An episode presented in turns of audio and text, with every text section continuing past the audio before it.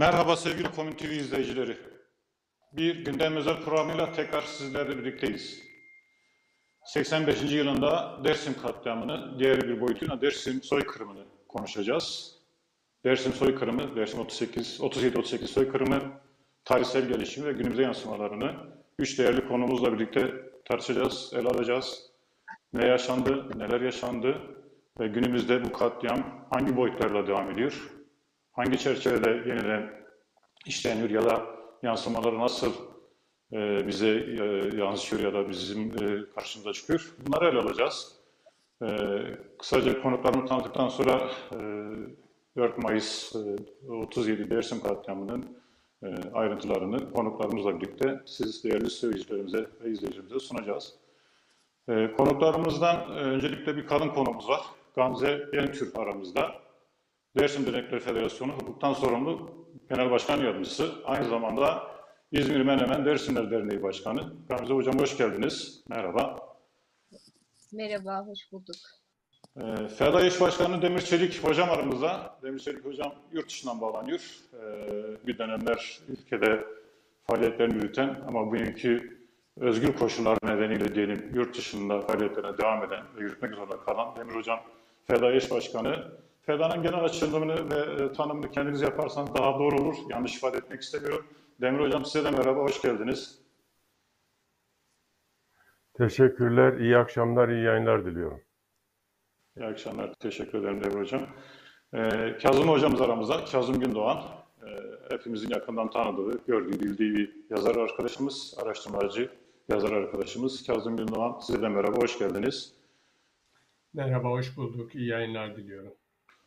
Çok teşekkür ederim. Ben de sizlere teşekkür ederim. Öncelikle hoş geldiniz ve katıldığınız için emeğinize şimdiden teşekkür etmekle beraber hepinize merhaba diyerek programımıza başlamak istiyoruz.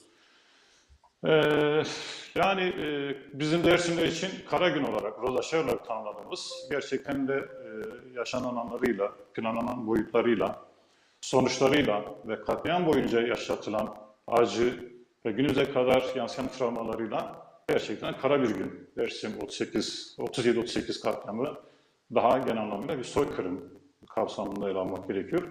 Tabi Dersim tek başına bir yaşanan bir katliam değildi. Gerek Osmanlı tarihinde, gerekse Cumhuriyet tarihinde ele aldığımızda 1915'te en üst boyutuyla karşımıza çıkan bir Ermeni soykırımı var. Akabinde 1919 yılında yaşanan bir e, Rum e, Pontus katliamı söz konusu. 21 Koşkiri var. 25 Şeyh Said var. 26 e, yine Dersim'de yaşanan bir e, aşiret boyutuyla ele alınan bir e, saldırı ve katliam söz konusu. Ağır Haziran katliamları var ve daha arada sayamadığımız nice e, katliamlar söz konusu. Ve bunların belki de bir e, son demesek de ama e, daha boyutlu haline gelinen son noktada bir Dersim katliamı söz konusu. Ee, günümüz koşullarından baktığımızda gerek 37-38 yıllarında gerekse sonrası yaşanan İkinci Dünya Savaşı'nın da koşullarını dikkate aldığımızda Dersim 38 katliamının e, kısaca bir girişini yapması için Gamze Hocam'a söz vereceğim ama kadın konuk olduğu için, kadın arkadaşımız olduğu için e, ondan sonra asıl e, ayrıntılara girmek için diğer konuklarımıza devam edeceğim. Gamze Hocam sizi tanıyalım, sizin e, kendi sesinizden, kendi ağzınızdan ve sözü size bırakacağım. Buyurun söz sizin. E, merhabalar, herkese iyi akşamlar, iyi yayınlar olsun. E, ben e, Gamze Yentür, e, Menemen e, Dersimler Derneği Başkanıyım. Aynı zamanda da Demokrat e, Dersim Dernekleri Federasyonu'nun e, hukuktan sorumlu Genel Başkan Yardımcısıyım. E, öncelikle kadınlara pozitif ayrımcılık e, söz konusu oldu burada tabii. E, ben açıkçası e, özellikle kısa bir giriş yaptıktan sonra aslında 37-38'in e, o tarihsel şeylerini daha çok diğer iki konuk üzerinden hani daha ayrıntılarını açılacağı kanaatindeyim. E, ben daha sonrasında Evet. bir hukuksal boyutu ve daha sonrasında günümüz etkileri üzerinden biraz konuşmak istiyorum. Çünkü aynı zamanda da bunu bulunduğum yer olan DEDEF üzerinden ve çalışmalarım üzerinden de gerekçelendirip yarınki özellikle pardon e, özellikle de 4 Mayıs'ta yapacağımız anmalar üzerinden de e, seyircileri bilgilendirmek istiyorum. E, sizin de bahsettiğiniz gibi aslında Dersim sadece Türkiye Cumhuriyeti özelinde özel bir şey söz konusu olmamış. Aynı zamanda Osmanlı'dan beri uzun yıllardır katledilen, devamlı seferler yapılan, e, çıban olarak görülen yerlerden biri. Ama en büyük şeyi de biz bu 37-38 döneminde görüyoruz ama aslında ben o sürecin devamlı olarak bitmediğini, durmadığını, çeşitli boyutlarıyla devam ettiğini düşünüyorum. Soykırımın sadece insanları e, katletmekle sınırlı olmadığını, aynı zamanda yaşam alanlarından sürülmeleri, yaşam alanlarının yok edilmesi, aynı zamanda e, yeni kuşağın asimile edilmesinin de soykırımın e, bir parçası olduğu kanaatindeyim. E, dolayısıyla bu soykırımın hala devam ettiğini düşünüyorum. Ama farklı boyutlarda devam ettiğini düşünüyorum. E, dolayısıyla bu e, konuya e, sıram geldiğinde ayrıntılarıyla açmayı e, isterim. Şimdi ben sözü diğer konuklara bırakayım diyeyim. Şimdilik bu kadar. Çok teşekkürler. Aynen dediğimiz gibi e, bir kadın e, konumuz olarak ilk sözü size vermemizin nedeni de gerek kadın olmanız gerekse e, azınlıkta kalmış olmanız. Eğer bizler de bugün Dersim katliamını konuşursak o katliamın en çok mağduru olan kadınlar ve çocuklar olduğu için bir nevi onlar adına da onları anmak adına da olsa sözü size vermek istemiştim, vermiş oldum. Ben sözümüze Demir Hocam'la devam etmek istiyorum aslında. Demir Hocam size şöyle bir soruyla başlatayım programımızı e, sözü size bırakmak için. E, tam da bahsettiğim gibi Osmanlı'nın akabinde kurulan bazılarının deyimiyle birinci cumhuriyet, bazılarının deyimiyle genç cumhuriyet ya da başka bir boyutuyla Kemalist cumhuriyet diye tanıdığımız o günkü koşullarda, Dersim katliamının yaşandığı koşullarda e, bu katliamı gerekli kılan e, devletin kendi bakış açısından ziyade onların kendilerine gerekçe olarak sunduğu koşullar nelerdi?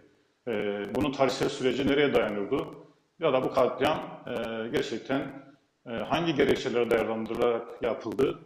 Gerçekten de bunların söylediği gibi o sundukları gerekçeler var mıydı? Bir isyan boyutu, bir baş kaldırma ya da işte e, bir boyutun anda e, mevcut devleti tanımama ya da e, yok sayma gibi bir yaklaşım var mıydı? Böyle genel hatlarla sözü size bırakıyorum. Buyurun söz sizin. Ee, teşekkür ediyor. İyi yayınlar diliyorum. Öncelikle bu fırsatı verdiği için Komün TV'ye sizin şahsınızda emekçilerine selam saygılarımı iletiyorum. Dün 1 Mayıs Dünya İşçi Sınıfının Birlik Dayanışma Mücadele Günü'ydü. Bu vesileyle bütün emekçi kardeşlerimi saygı ve sevgiyle selamlıyor. Başarı dileklerimi iletiyorum. Ee, yanı sıra bugün birlikte yayında olacağımız e, gerek Gamze Hoca'ya gerekse Kazım Hocama da e, selam saygılarımı iletiyor. Başarı dileklerimle onları selamlıyorum. E, Teşekkür 4 Mayıs 1937'de başladığı söylenen Dersim soykırımı aslında uzun tarihsel erim, e, e, erime sahip bir e, silsileler bileşkesi olarak ifade etsek yeridir. Yani öncelikle Dersim deyince aklımıza ne gelir ya da onun tarihsel, toplumsal, siyasal ve kültürel değerler noktasındaki yerini açıklayabilir, ifade edebilirsem sanırım soykırıma neden kalkıştık ya da bu siyasal, kültürel, inansal boyutta sürdürmelerine neden olan şeyi de ifade etmiş olurum.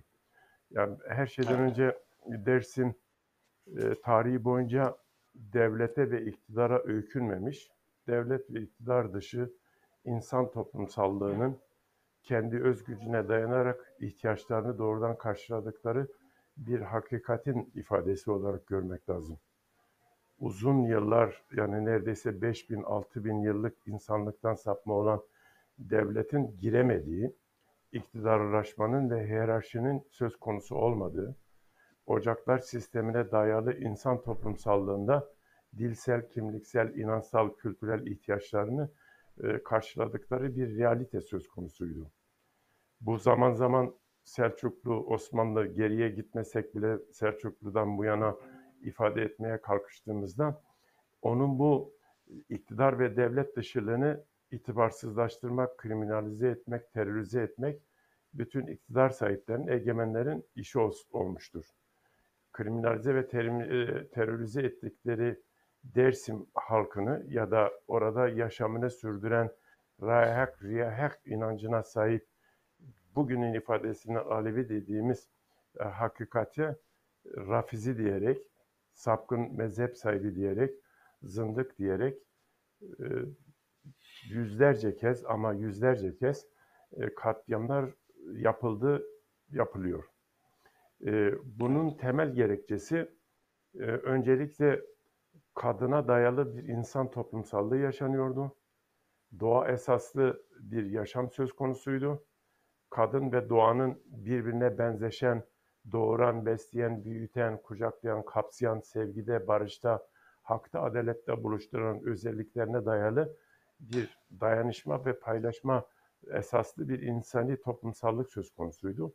Bu hiçbir devletin kabul edebileceği, hiçbir iktidarın hoşuna gidebilen bir durum değildir. O nedenle de ortadan kaldırılması gerekir ki biata zorlanacak, bir başkasına örnek olmayacak, bir başkasına e, alternatif seçenekler sunabilme potansiyelinden yoksun bırakılmak durumda olmalı ki e, toplum yönetilmeye rızalık göstersin, ikna olabilsin, egemene itiraz eden değil, biat eden konuma gelsin.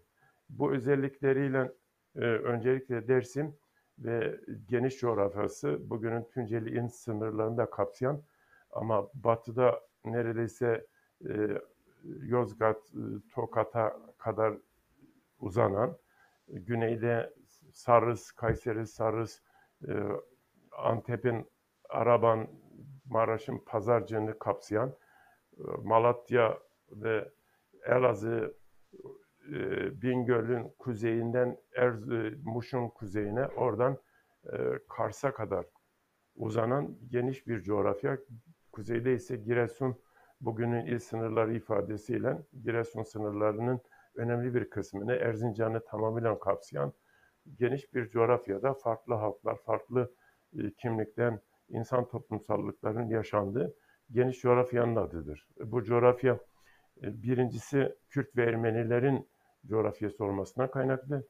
İkincisi Kürt rehak, riyahak inancına sahip insanların yaşadıkları bu iktidar ve devlet dışı toplumsallığının ön plana çıkıyor olması nedeniyle e, ulus devletin de e, kabul edebildiği ya da sindirebileceği bir durum değildi.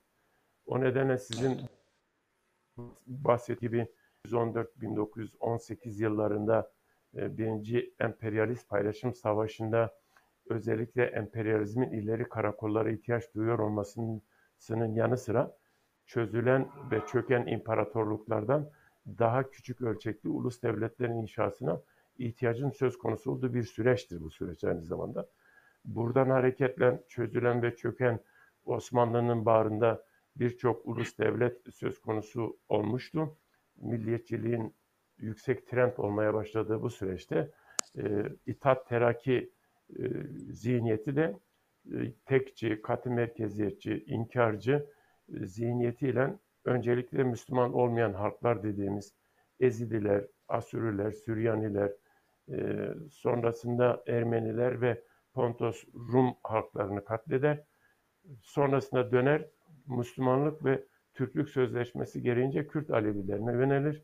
Koçgiri ama Koçgiri ile birlikte o uluslaşma ve milliyetçi e, trendin yüksekliğinden etkilenen Kürtlerin yer yer meşru demokratik ulusal taleplerini dinlendiriyor olması e, ile beraber Sason, e, Şeyh Said, Ağrı Zilan ve en nihayetinde 4 Mayıs 1937 olarak geçer ama asıl olarak 1925 Sarp, Şark İslahat Planı'yla 12 yıllık gibi uzun bir süre hazırlık e, aşamasından sonrasında Dersim'de soykırım söz konusu olur. Çünkü Dersim'e o ana kadar gidilmiştir, seferler olmuştur ama zafer olmamıştır.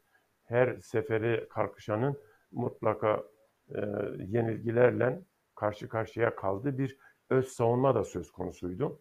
O öz savunma belki silahlı değildi. Çünkü rayhak, riyak inancına sahip insanlar e, şiddet ve şiddet araçlarını kullanan boyuta değildi ama insan toplumsallığının e, yarattığı bir e, meşru savunma vardı. Dilde, kimlikte, inançta, kültürde. O yönüyle de Gamze Hanım'ın ifade ettiği gibi e, ulus devlet bunu çıbanbaşı ilan ederek çıbanbaşının mutlak anlamda koparılması gerektiği kararına vararak sadece fiziksel soykırım değil, ekolojik, toplumsal, siyasal, kültürel, inansal kırımı bir bütün iç içe giydirerek ama o nok son noktayı da koymadan e, bugünün e, neredeyse 4 Mayıs 2022'sine uzanan e, kırımlar ve katliamlar serisiyle e, demin anlata geldiğim o farklı olan devlet iktidar dışı toplumsallığımızı dağıtmak, parçalamak, ortadan kaldırmak ve kendini tek seçenek olarak topluma dayatmak adına kalkıştığı ve yüz binlerce insanın katledildiği, e, başta dili, kimliği taşıyan kadın olmakta e, kadınları ve kadınların embriyo halindeki çocuklarını bile tahammülsüzce ortadan kaldırmayı kendisine görev edinen bir vahşi barbar yönelim söz konusudur. E, katliam katliam yetersiz kalır. Soykırım bile bunu tarif etmekte bazen yetersiz kaldığına kanat getirdiğim bir topyekün e, doğayı, oradaki kutsal varlıkları, değerleri, e, insan toplumsallığının tüm yapım yaratım faaliyetlerini ortadan kaldırıp bellek hafız, e, neredeyse hafızasını silmeyle devam eden bir 10 yıllar silsilesidir. Kısaca böyle tarif etmem mümkündür. Sonraki sorularınız olursa onlara yanıt olmaya çalışırım. Çok teşekkürler Demir Hocam. İki noktaya, önemli iki noktaya vurgu yaptınız. Bir, kadın e, odaklı, iki doğa odaklı bir inancın e, orada yaşıyor olması ya da sürdürülüyor olması burası önemliydi. E, o mesela vurguladığınız diğer noktalar zaten bilinen ya da bildiğimiz inançıdır, kimliksel yapısıdır, e, toplumsal yaşayışıdır. Ama bu iki nokta özellikle önemliydi. Bunları da dikkate alarak biraz programı belki biraz daha genişletebiliriz ama e, bunları da e, gerek Kazım Hocam gerekse Gazi Hocam e, dahil ederek ifade edebilir önümüzdeki dakikalarda. E, bunları e, bir kenara bırakmadan e, Kazım Hocam'la devam edeceğim ama Kazım Hocam'a şöyle bir soru sorarak başlamak istiyorum aslında. E, daha önceki programlarda da konuşmuştuk. E, genel olarak Arada e, Yılmaz bunları, Hocam. e, buyurun. Bana çok parazit geliyor. Acaba benim bilgisayarımdan mı kaynaklı, yayından mı kaynaklı? Ben sizi iyi duyuyorum ama e, diğer konuklarımız acaba beni Bana duyabiliyorlar zaman mı? İyi duyuyorlar geliyor. mı? Buyurun. Şu anda Ee, bize de iyi geliyor ama Yılmaz hocamın sesinde bir çatallaşma var. Sizinki çok iyi geldi Demir hocam. Sıkıntı yok yani. Hı. E, tamam. Ee, Demir hocamın sesi bana da iyi geldi. Ee, Kazım hocam şu anda duyuyor musunuz ya da anlayabiliyor musunuz? Evet, evet ben dinliyorum. Ee, sesin biraz e, çatallı ama e, Demir Hoca'nın ve e, Gamze Hanım'ın sesi oldukça iyiydi. E, sizi de böyle idare edeceğiz herhalde. Şöyle yapalım o zaman. Ee, Demir hocama sorduğum sorunun aynısını size de tekrarlamış olayım. Ee, Demir hocamın vurguladığı iki nokta vardı. Bir, kadın odaklı bir toplumsal yaşamın olması. iki e, doğa odaklı bir toplumun e, bir inancın orada yaşıyor olması önemli etkenler olarak karşımıza çıktı veya ifade edildi. Bunları da ele alarak siz bu süreci nasıl değerlendiriyorsunuz? Tarihsel gelişimini e, genel hatlarıyla özetleyebilir misiniz? Evet.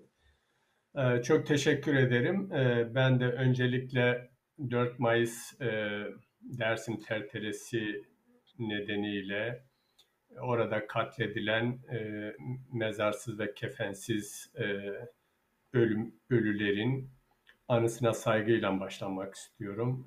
Bu programda emeği geçen bütün arkadaşlara da teşekkür etmek istiyorum ve değerli Demir Hocam, sevgili Gamze e, Hanım ve sana da teşekkür ediyorum. Sizlerle olmak teşekkür e, ediyoruz. güzel. Teşekkürler. E, sizlerden olmak güzel. E, evet aslında bugün e, dersimi konuşurken e, dersimin tarihselliği e, kadar e, dersin belleğini e, konuşuyoruz aynı zamanda. Ve bu bellek oluşumu hem devletler açısından önemli hem de toplumlar açısından önemli. Soykırımları ele alırken e, hem tarihselliği anlamında hem de e, toplumsal ve siyasal e, yanıyla e, mümkün olduğunca nesnel bir yaklaşımla ele almanın gerekli olduğunu e, düşünüyorum. Şimdi e, incelediğimizde özellikle 20. yüzyılın ve 21. yüzyılın e, bütün soykırımlarında ki 19. yüzyılın soykırımlarında da öyle. Soykırımların iki en temel nedeni var. Önce bunun altını çizmek lazım. Özellikle e, e, ulus öncesi e, süreçlerdeki ya da uluslaşma sürecine geçişteki soykırımlarda e, dinin bunda temel bir rol oynadığını altını çizmek lazım. İkincisi ise ırkın e, soykırımlarda e, rol aldığını, soykırımların nedeni olduğunun altını çizilmesi gerekir. Eğer biz dünyadaki bütün soykırımlarla karşılaştırmalı olarak Osmanlı'da ve Türkiye'de, e, Osmanlı'da ve Cumhuriyet dönemindeki soykırımları bu iki temel kavram üzerine oturtamazsak, bunu temellendiremezsek e, gerçekten son derece zayıf siyasal argümanlara, hatta hukuki argümanlara e, sahip olmuş oluruz. O bakımdan Demir Hoca'nın da altını çizdiği e, bir mesele var. Osmanlı döneminde biliyorsunuz ulus öncesi e, dönemde esas olarak toplumlar inanç üzerinden, dinler üzerinden tanımlanırdı. Hatta Osmanlı tahrir defterlerine baktığınızda orada e, toplumlar şöyle tanımlanıyor. İşte e, Kızılbaşlar, Hristiyanlar ve Müslümanlar olarak hatta bu tahrir defterlerinde Dersim e, tahrir defterlerinde de bu, bu var. E, o bakımdan Dersim meselesinin ulus öncesi süreçteki esas nedeninin bir İslam meselesi olduğunun altını çizilmesi gerekiyor. Onu da Demir Hoca kısmen e, söyledi ama ben biraz daha geriye e, taşıyarak bunun tek tanrılı dinler ile, tek tanrılı dinler özellikle üç büyük dinin e, tek tanrılı dinlere dahil olmamış inanç topluluk inanç topluluklarının e, tek tanrılı dinlere dahil edilmesi meselesidir. O anlamda e, gerek Selçuklularda gerekse e, Osmanlı'da ki daha çok da Osmanlı'da e, yani 1500'lerden sonra e, Safavi Devleti'nin yenilmesinden sonra tamamen bir İslamlaştırma ve e, Osmanlı halifeliğinin yani hilafet devletinin yüklendiği misyon itibariyle de tamamen burada tek tanrılı dinler öncesi yani Hristiyanlaştırılmamış, Müsevileştirilememiş, İslamlaştırılamamış toplumların İslamlaştırılması meselesidir. Diğer dinlerin özellikle Hristiyanlığın ve diğerlerinin e, e, peygamberliği ve kurumsallaşmış din olmaları nedeniyle onlarla yaşanan savaşlar, çelişkiler, çatışmalar çok daha farklı ele alınabilir. Ama özellikle bir doğa inancı e, olan yani tek tanrıya e, dinlere dahil edilmemiş e, Kızılbaş, e, Alevi daha sonraki isimler bunlar ama ondan önce pek çok topluluk olarak tanımlanıyor. Işık taifesinden tutalım da Abdallara kadar işte devletin tanımlamasıyla Rafiziler, Kızılbaşlar ve diğer bütün topluluklar e, aslında parçalı ama e, bir yanıyla da e, şeyde birleşen, doğa inancında e, birleşen, e, güneşin, ayın, dağın, suyun yani yaşamın kaynağı olan tüm o e, doğa güçlerinin e, tanrı ve tanrıça olarak kabul edildiği inanç topluluklarının e, ve onların e, kutsallarının e, put e, olarak e, ilan edilmesi ve onların yok edilmesi, onların sembolsüz ve hafızasız bırakılarak İslam'a dahil edilmesi meselesidir. Bunun en sistemli biçimde yaşandığı e, dönem 16. yüzyıldan itibaren başlıyor ve çok sistemli bir biçimde Osmanlı belgelerini incelediğimizde e, kısmen Hristiyanların bir e, kurumsal din aynı zamanda yer yer devlet dini olması nedeniyle onlarla bazı anlaşmalar ya da çelişkiler bazı anlaşmalarla halledilebiliyorken hiçbir biçimde kurumsallaşmamış ve doğal olarak yaşa, yaşanan Anadolu'da, Mezopotamya'da, e, işte hatta e, İran'da, Irak'ta e, tüm bu coğrafyalardaki o inanç topluluklarının sistemli bir biçimde İslamlaştırılması olayı var.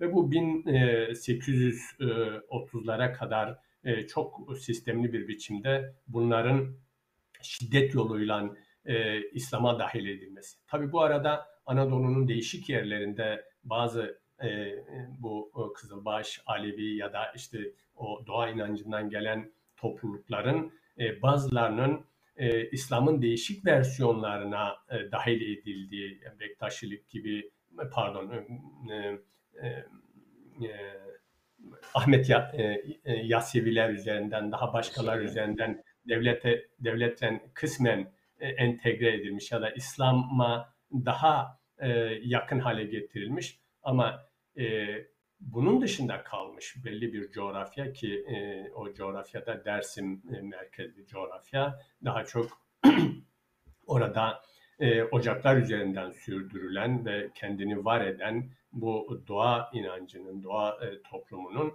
e, sistemli bir biçimde İslamlaştırılması projesi. Ve 1830'lu yıllarda e, Osmanlı e, hükümdarının söylediği bir e, söz var e, belgelerde. Burayı İslamlaştıramadık, bari Şiileştirelim e, demesiyle başlayan yeni bir süreç var ve burada daha çok bu süreçten itibaren daha kurumsal anlamda e, e, İslami sembollerin, İslami ritüellerin buralara taşındığı gerçeği var ve 1870'li yıllarda da özellikle Dersim çevresinde e, kurulan e, tekkeler üzerinden, kurulan medreseler üzerinden özellikle tarikatlar e, aracılığıyla e, buraya Kur'an'ın sokulması, daha sonra e, aşiret mekteplerinin burada oynadığı e, rol ve bağlantılı olarak Erzincan, Elazığ, Malatya hattında kurulan medreselerde Alevi Ocakzadelerin çocuklarının oralarda eğitilerek Kur'an öğretilmesi meselesi var. Yani bir yanıyla aşiret liderlerinin çocukları aşiret mekteplerinde eğitilerek devletin birer memuru haline getirilirken Ocakzadelerin çocukları da Erzincan ve e, Elazığ, Malatya gibi çevre e, kentlerde Nakşibendi tarikatının e, kurumlarında kurdukları özel oluşturdukları özel kurumlarda buralarda Kur'an eğit, e, eğitimi verilerek bu insanların e, Kur'an'la tanışması ve İslam içerisine çekilmesi gibi son derece sistemli bir çalışma var. Bununla ilgili çok fazla e, belge ortaya çıktı. Son yıllarda e, Osmanlı belgeleri üzerine çalışan e, çok genç akademisyen arkadaşlarımız var. Onlara bakıl, onların araştırmalarına baktığımızda bunu belgeleriyle görebilir, anlayabiliriz. Bu süreçte İslamlaştıramadık, bari Şiileştirelim projesi Cumhuriyet döneminde de kısmen ele alınıyor ama bu çok sistemli bir biçimde devam ediyor. Bu kırımların, saldırıların, asimilasyon politikalarının hepsinin oranın otantik yapısının bozulması, doğa insan ilişkisinin bozulması, e, toplumun kendi hiyerarşisi içerisindeki hukukun bozulması, dolayısıyla ocaklarla e, işte talipler arasındaki ilişkilerin bozulması için devletin çok fazla çalışması e, var. 1870'lerden sonraki süreci incelediğimizde bunu rahatlıkla görebiliriz. Cumhuriyet dönemine geldiğimizde tabii Cumhuriyet'ten önce bir İttihat Terakki süreci var. E, bir e, Türkleşme yani uluslaşma süreci var. Dolayısıyla evet. ortalama 500 yıllık bir Dersim meselesinin öncesini bırakıyorum aslında ben bunu bir İslam meselesi olarak görüyorum. Bir e, Dersim meselesi, Kızılbaşlık meselesi bir İslam meselesidir. Ama biz daha sistemli olarak politik İslam kavramıyla bunu açıkladığımızda da 1500'lerden itibaren ele aldığımızda 1900'lere gelindiğinde bu İslam'ın artık toplumu bir arada tutabilecek bir çimento olmaktan çıkması, Osmanlı'nın o, o dağılması, hilafetin artık güçsüzleşmesi giderek bu süreçte ve ırka dayalı ulus devletlerin ortaya çıkması yani uluslaşmayla birlikte İslam yerini Türklüğe, Türkçülüğe e, bıraktığı dönemlerde de bu mesele yeniden ele alınıyor ve Alevi toplumu Anadolu'da Anadolu'nun hemen her tarafından Mezopotamya'da ki bunun içerisinde Dersim'de de İttihat Terakkiciler tarafından özellikle ele alınıyor ve sosyolojik çalışmalar yapılıyor ve bu toplumu nasıl entegre edebiliriz üzerinde de raporlar hazırlanıyor. Tabi ırka dayalı bu özellikle Osmanlı dönemindeki soykırımların, katliamların, pogromların e, e, hepsini e, yerli yerine oturtmak mümkün oradaki e, hazırlanan raporlar ve bu toplumlara yönelik tanımlamalarla yapılabilir bu. Bu tabi İttihat Terakki'nin özellikle ırka dayalı ulus devlet meselesiyle birlikte e, aynı zamanda İslam'ı da bunda çimento olarak kullanması. Eskiden e, Osmanlı döneminde tamamen din üzerinden e, oluşturulurken İttihat Terakkiciler Türklük üzerinden bir e, süreci inşa ediyorlardı ama e, İslam'ı da bunda çimento olarak, dini de bunda çimento olarak kullanmak istiyorlardı. Dolayısıyla Aleviliği de İttihat Terakki'de çimento olarak kullanmak istediler. Bununla ilgili hazırlanan önemli raporlar var. 1914 Ermeni soykırımı, Süryani soykırımı devamında da 1924'lere kadar devam eden e, Hristiyanların temizlenmesi, bu coğrafyadan temizlenmesi e, meselesinden e, sonra e, artık 1923 e, yılında e, Türkiye Cumhuriyeti Devleti'nin tapusu denilebilecek Lozan Antlaşması e, yapılıp uluslararası e, şey e, kazandıktan sonra, statü kazandıktan sonra Cumhuriyeti kuran e, ırkçı ve e, dinci kadrolar şu soruyor soruyor. Bu vatan toprağı e, hangi etnik grubun olacak, kimin olacak? Buna verdikleri yanıtı, e, yanıtı 1924 e, Anayasası'nda bul- bulabiliriz. Tekke ve zaviyelerin kapatılması ve Diyanet İşleri Başkanlığı'nın kurulması kanununda görebiliriz. 1925 yılı şark islahat planı ise aslında Türkiye Cumhuriyeti Devleti'nin e, milli siyaset belgesi niteliğinde bir belgedir. E, bunlara baktığımızda yani 23 Lozan Uluslararası Belge, e, e, Diyanet İşleri Başkanlığı e, dini bir belge, 24 Nisan e, pardon 1924 e, Anayasası hukuki bir belge ama tüm bunların toplamını ifade eden ve nasıl uygulanacağını çok detaylı bir biçimde 28 maddeden oluşan şark ıslah planını incelediğimizde e, görebiliriz. Ve orada Türk ve Müslüman olmayanların nasıl sistemli bir biçimde Türkleştirileceği ve İslamlaştırılacağına dair çok kapsamlı çalışmalar var. Onları incelediğimizde Dersim meselesinin de ve soykırımlar meselesinin de aslında bir askeri harekat süreci olmadığı, iki yıllık bir o, 37-38 süreci olmadığı, bir 1925'ten başlayan 1950'lere kadar çok sistemli bir biçimde uygulanan ama e, tabii 26'da bir askeri harekat var, e, e, lokal bir hareket. E, 30'da e, Pülümür'e yönelik e, lokal bir e, harekat var ama daha sistemli bir biçimde 1937 yılında 4 Mayıs'ta Bakanlar Kurulu kararıyla alınıyor. Ama bu politika 39'da da 40'ta da ve 50'lere kadar çok sistemli bir biçimde uygulanıyor. Hatta 1947 yılında geriye dönüş kararı çıktığında da sözde af çıktığında da sonra geriye döndükten sonra bunların nasıl asimile edileceği meselesi de ortaya konuyor. Çünkü soykırım tabii e, pek çok yerde özellikle soykırıma uğramış toplumların yaşadığı travmalar, e, düşünce dağınıklığı ve parçalanmış e, semboller, parçalanmış duygular, toplum olamama du- durumu vesaire. Tüm bunları bir arada düşündüğümüzde e, soykırım meselesi, Dersim soykırımı meselesi Türkiye'de yerli yerine oturtulabilmiş değil. Başta Dersimler olmak üzere, Aleviler olmak üzere, yani genel anlamda Kürt toplumu olmak üzere henüz yerli yerine oturtulabilmiş değil. Bu e, e, sürecin bütünü tam olarak kavranabilmiş değil. Hala 70 bin kişi mi öldürüldü, 100 bin kişi mi öldürüldü üzerinden bir tartışma yapılıyor. Oysa yani soykırım Birleşmiş Milletler 48 Sözle- Sözleşmesi'ne bakılsa şöyle biraz e, incelense bunun rakamsal bir şey olmadığı, bunun bir süreç olduğu Evet.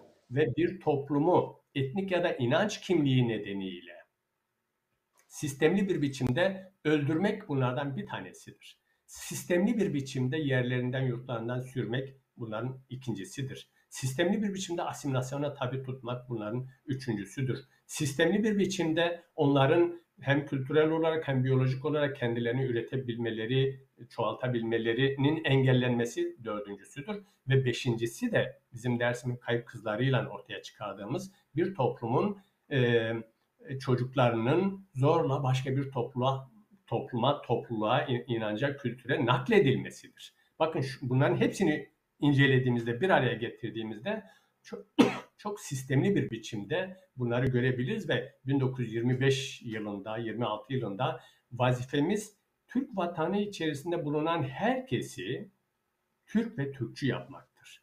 Türk ve Türkçü olmayanları sistemli bir biçimde kesip atacağız diyen bir devlet aklı var.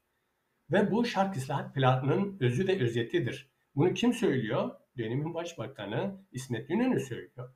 Devamında hazırlanan bütün raporlarda bunları görebiliriz. O yüzden bu süreci bütünlüklü olarak anlamak, bütünlüklü olarak yerli yerine koymak ama aynı zamanda buna karşı mücadeleyi de stratejik bir akılla oluşturmak gerekir. Yoksa böyle hani şu parçada bu parçada ya da rakamlarla açmak. Yani bu politikayla siz 100 kişi de öldürseniz, 1000 kişi de öldürseniz bu bir soykırımdır. Onu rakamlara abartarak 70 bin kişi, 100 bin kişi bilmem ne hani devlet zaten kabul etmiş. Demiş ki ben 13.800 kişiyi öldürdüm diye kaydetmiş Genelkurmay'ın belgesi. Bizim de Dersim'in Kayıp Kızları belgesel filminde kullandığımız belgeyle bunu ortaya ko- koymuş vaziyetteyiz. Bu yeterli. Ama biz bu sayının gerçek olmadığını, bütün savaşlarda, bütün soykırımlarda bu sayıların gerçek olmadığını ve yaptığımız araştırmalar, akademisyenlerin de yaptığı araştırmalardan bu sayının en az 3 katı olduğu yönünde ki o dönemin özellikle e, bazı e, kadroları da var. E, orada e, bazı tarikat e, üyeleri e, ama aynı zamanda asker binbaşı Yahya Gil ve başkaları yaklaşık 40 bin insanın öldürüldüğünü söylüyor ki son derece gerçekçi bir rakam. Bizim de hem alanda yaptığımız çalışmalar hem de belgeler üzerinde yaptığımız çalışmalarla meseleyi bir bütün olarak böyle hakikat üzerinden yerli yerine tarihselliği, toplumsallığı, siyasetiyle yerli yerine oturtmak gerektiğini e, düşünüyorum. E, şimdilik e, burada noktalayayım sonra e, devam edebiliriz. Çok teşekkürler Kazım Hocam. Ee, evet, e, Dersim katliamını bir katliam terimiyle tanımlamak ya da ifade etmek çok yeterli olmayacak, hiç olmayacaktır. Artık günümüz koşullarında o günkü literatüre göre belki soykırım kavramları kullanmasa günümüz koşullarında birer soykırım olduğunu, e, bunu çok rahatlıkla ifade edebiliyoruz. Kazım Hocam'ın belirttiği gibi bunu rakamlarla değil de var olan topluluğun, bu etnik, bu azınlık ne olursa olsun topluluğun bir şekilde yok edilmesidir ki burada Gamze Hocam konuşmasında bir şekilde vurgu yapmıştı. Şöyle ifade etmişti aklımda kaldığı kadarıyla. Yaşam alanlarının yok edilmesi aslında bir soykırımdır. Ben de buna katılıyorum. Yani bir topluluğun yaşadığı yaşam alanlarının yok edilmesi de aynı zamanda o topluluğun, o halkın, o etnik e, milliyetin ya da ulusun, pardon milliyetin e, soykırımdan geçirmesi anlamında taşır. Bu kapsamda ele aldığımızda özellikle hukuksal boyutuyla e, Gamze Hocam'a sözü devretmek istiyorum. E, o günkü koşullar itibariyle ya da günümüz koşulları itibariyle ele aldığımızda Dersim 37 ve 38 sürecinde yaşananlar e, uluslararası hukuk kurallarına göre ya da günümüz yasalarına göre nasıl bir e, çerçevelere alınarak soykırım çerçevesinde e, ifade edilebilir ya da bunun e, müdahale olunabilir? Bu konuda nasıl bir çalışma yürütülebilir diyerek sözü Gamze Hocam size bırakmak istiyorum. E, teşekkür ederim. E, şimdi ben e, öncelikle bir şey de söylemek istiyorum. Hukuktan biraz bahsetmek istiyorum da hani sonuç itibariyle hukuk o toplumsal ilişkilerin form almış hali. E, dolayısıyla aslında o toplumsal ilişkilerden doğru ortaya çıkıyor. Özellikle de bugünkü modern anlamda hukukta kapitalizm e, kapitalizmin gelişmesi ve ilerlemesiyle aslında ortaya e, şu son halini alıyor. E, dolayısıyla e, buradan doğru bakarken de ben şeyi de söylemek istiyorum. Bu ulus devlet mantalitesi üzerinden e, genelde din ve e, etnik üzerinden e, değerlendirdi diğer e, hocalar ama ben e, şeyi de vurgulamak istiyorum. Kapitalizm e, ortaya çıktığı ilk dönemlerde de ilkel birikim dediğimiz yani kendisini işçi devşirmek için yani işçileştirme süreci için ki hapishanelerin ortaya çıkışı böyledir.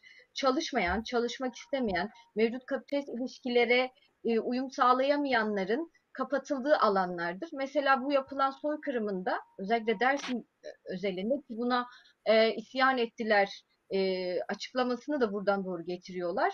E, dolayısıyla aslında burada da bir ilkel birikim sonucunda kapitalist üretim ilişkilerine ve mevcudiyetine uymamak e, ve o ilişkiler uyum sağlamamak üzerinden ben e, şey olduğu kanaatindeyim. Bu soykırımın gerçekleştirildiğini ve akabinde de yerli halkın bu sebeple de e, isyan ya da onların deyimiyle isyan ettiği kanaatindeyim. Çünkü bence e, biraz da buradan doğru bakmakta fayda var. E, ama tabii ki bunun öncesi üzerinden yani Osmanlı dönemi üzerinden tartışmayı da e, belki o din vurgusunun daha sağlıklı olduğu kanaatindeyim. E, sevgili Kazım Hoca'nın dediği yerden.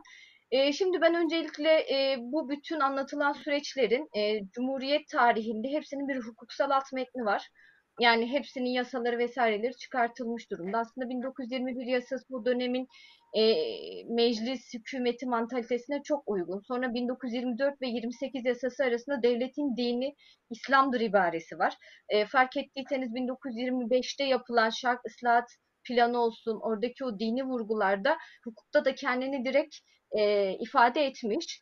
E, aslında bu bir politika olarak da yasalar üzerinden de kendini var etmiş. E, 1900 aslında bu e, 34'te aslında e, bu 14 Haziran 1934'te çıkarılan bir e, iskan ka- kanunu var. Aslında soykırımın temel temelini oluşturan kanunlardan bir tanesi de bu. E, hatta e, bu 34 ve 37'ye kadar olan süreçteki bu kanun yasal olarak ve alt metin olarak kullanılıyor. Asıl e, şey olan yani öyle ki ülkede sadece Dersim özgü çıkartılan bir kanun var. O da 1935 yılında hemen e, çıkartılan e, Tunçeli vilayetinin idaresi hakkındaki kanun. E, bu kanunla birlikte de zaten açık olarak ki maddelerine baktığınızda direkt olarak şey diyor maddelerde e, Türk kültürlü nüfusun tekavüsü istenilen yerlerdir. E, buralarda nüfusun e, Türk kültürüne bağlılık dolayısıyla ile nüfus oturuş ve yayılışı bu kanun uygun olarak gerekli düzenlemelerin yapılmasından bahsediliyor. Genel olarak hep Türk kültürü üzerinden e, şey yapılarak e, ne denir ona bu o, anlatılıyor. Dolayısıyla aslında sadece bizim bölgemize dair çıkartılmış bir kanun ve bu kanunla birlikte de zaten e, bu sürecin e, hukuki dayanakları da oluşturularak aslında soykırımın e, o hani e, bahsedilen o 12 yıllık e, hazırlık sürecinin e, en ortaya çıkan e, hukuksal anlamda kendini bulduğu yer. E, şimdi e, aslında peki bu bu şekilde oldu ve yapıldı. Hani bir sonuç itibariyle e, bu soykırımdan sonra da ne yapılabilir? Yani uluslararası alanda biz buna ne yapabiliriz? Öncelikle ben araştırmalarımda şunu gördüm. Avukat Erdal Doğan 22 Kasım 2012'de e, Uluslararası Ceza Mahkemesi'ne bu anlamıyla bir başvuruda bulunmuş. 200 kadar insanla birlikte. Uluslararası Ceza Mahkemesi soykırım gibi e, büyük suçlara bakan bir mahkeme.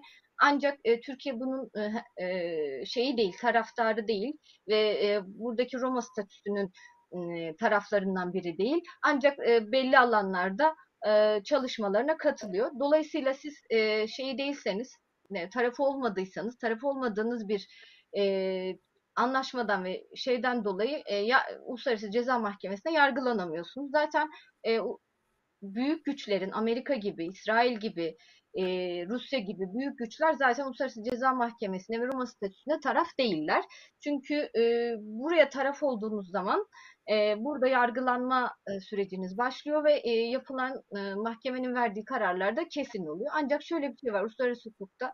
Bu da klasik tipik e, ulus devlet mantalitesinin getirdiği bir şey. Her ülkenin kendi egemenlik hakkı vardır. Kimse onun iç ilişkilerine karışamaz. E, bu hukuksal olarak böyle. Tabii pratikteki bunun yansımalarını hepimiz e, görüyoruz. Aslında öyle olmadığının da farkındayız. Ama hukuksal boyutuyla bu iş böyle. Dolayısıyla e, bu yapılan başvurudan da henüz bir şey çıkmamış. Zaten Uluslararası Ceza Mahkemesi'nin de bu anlamda yapabileceği herhangi bir şey yok.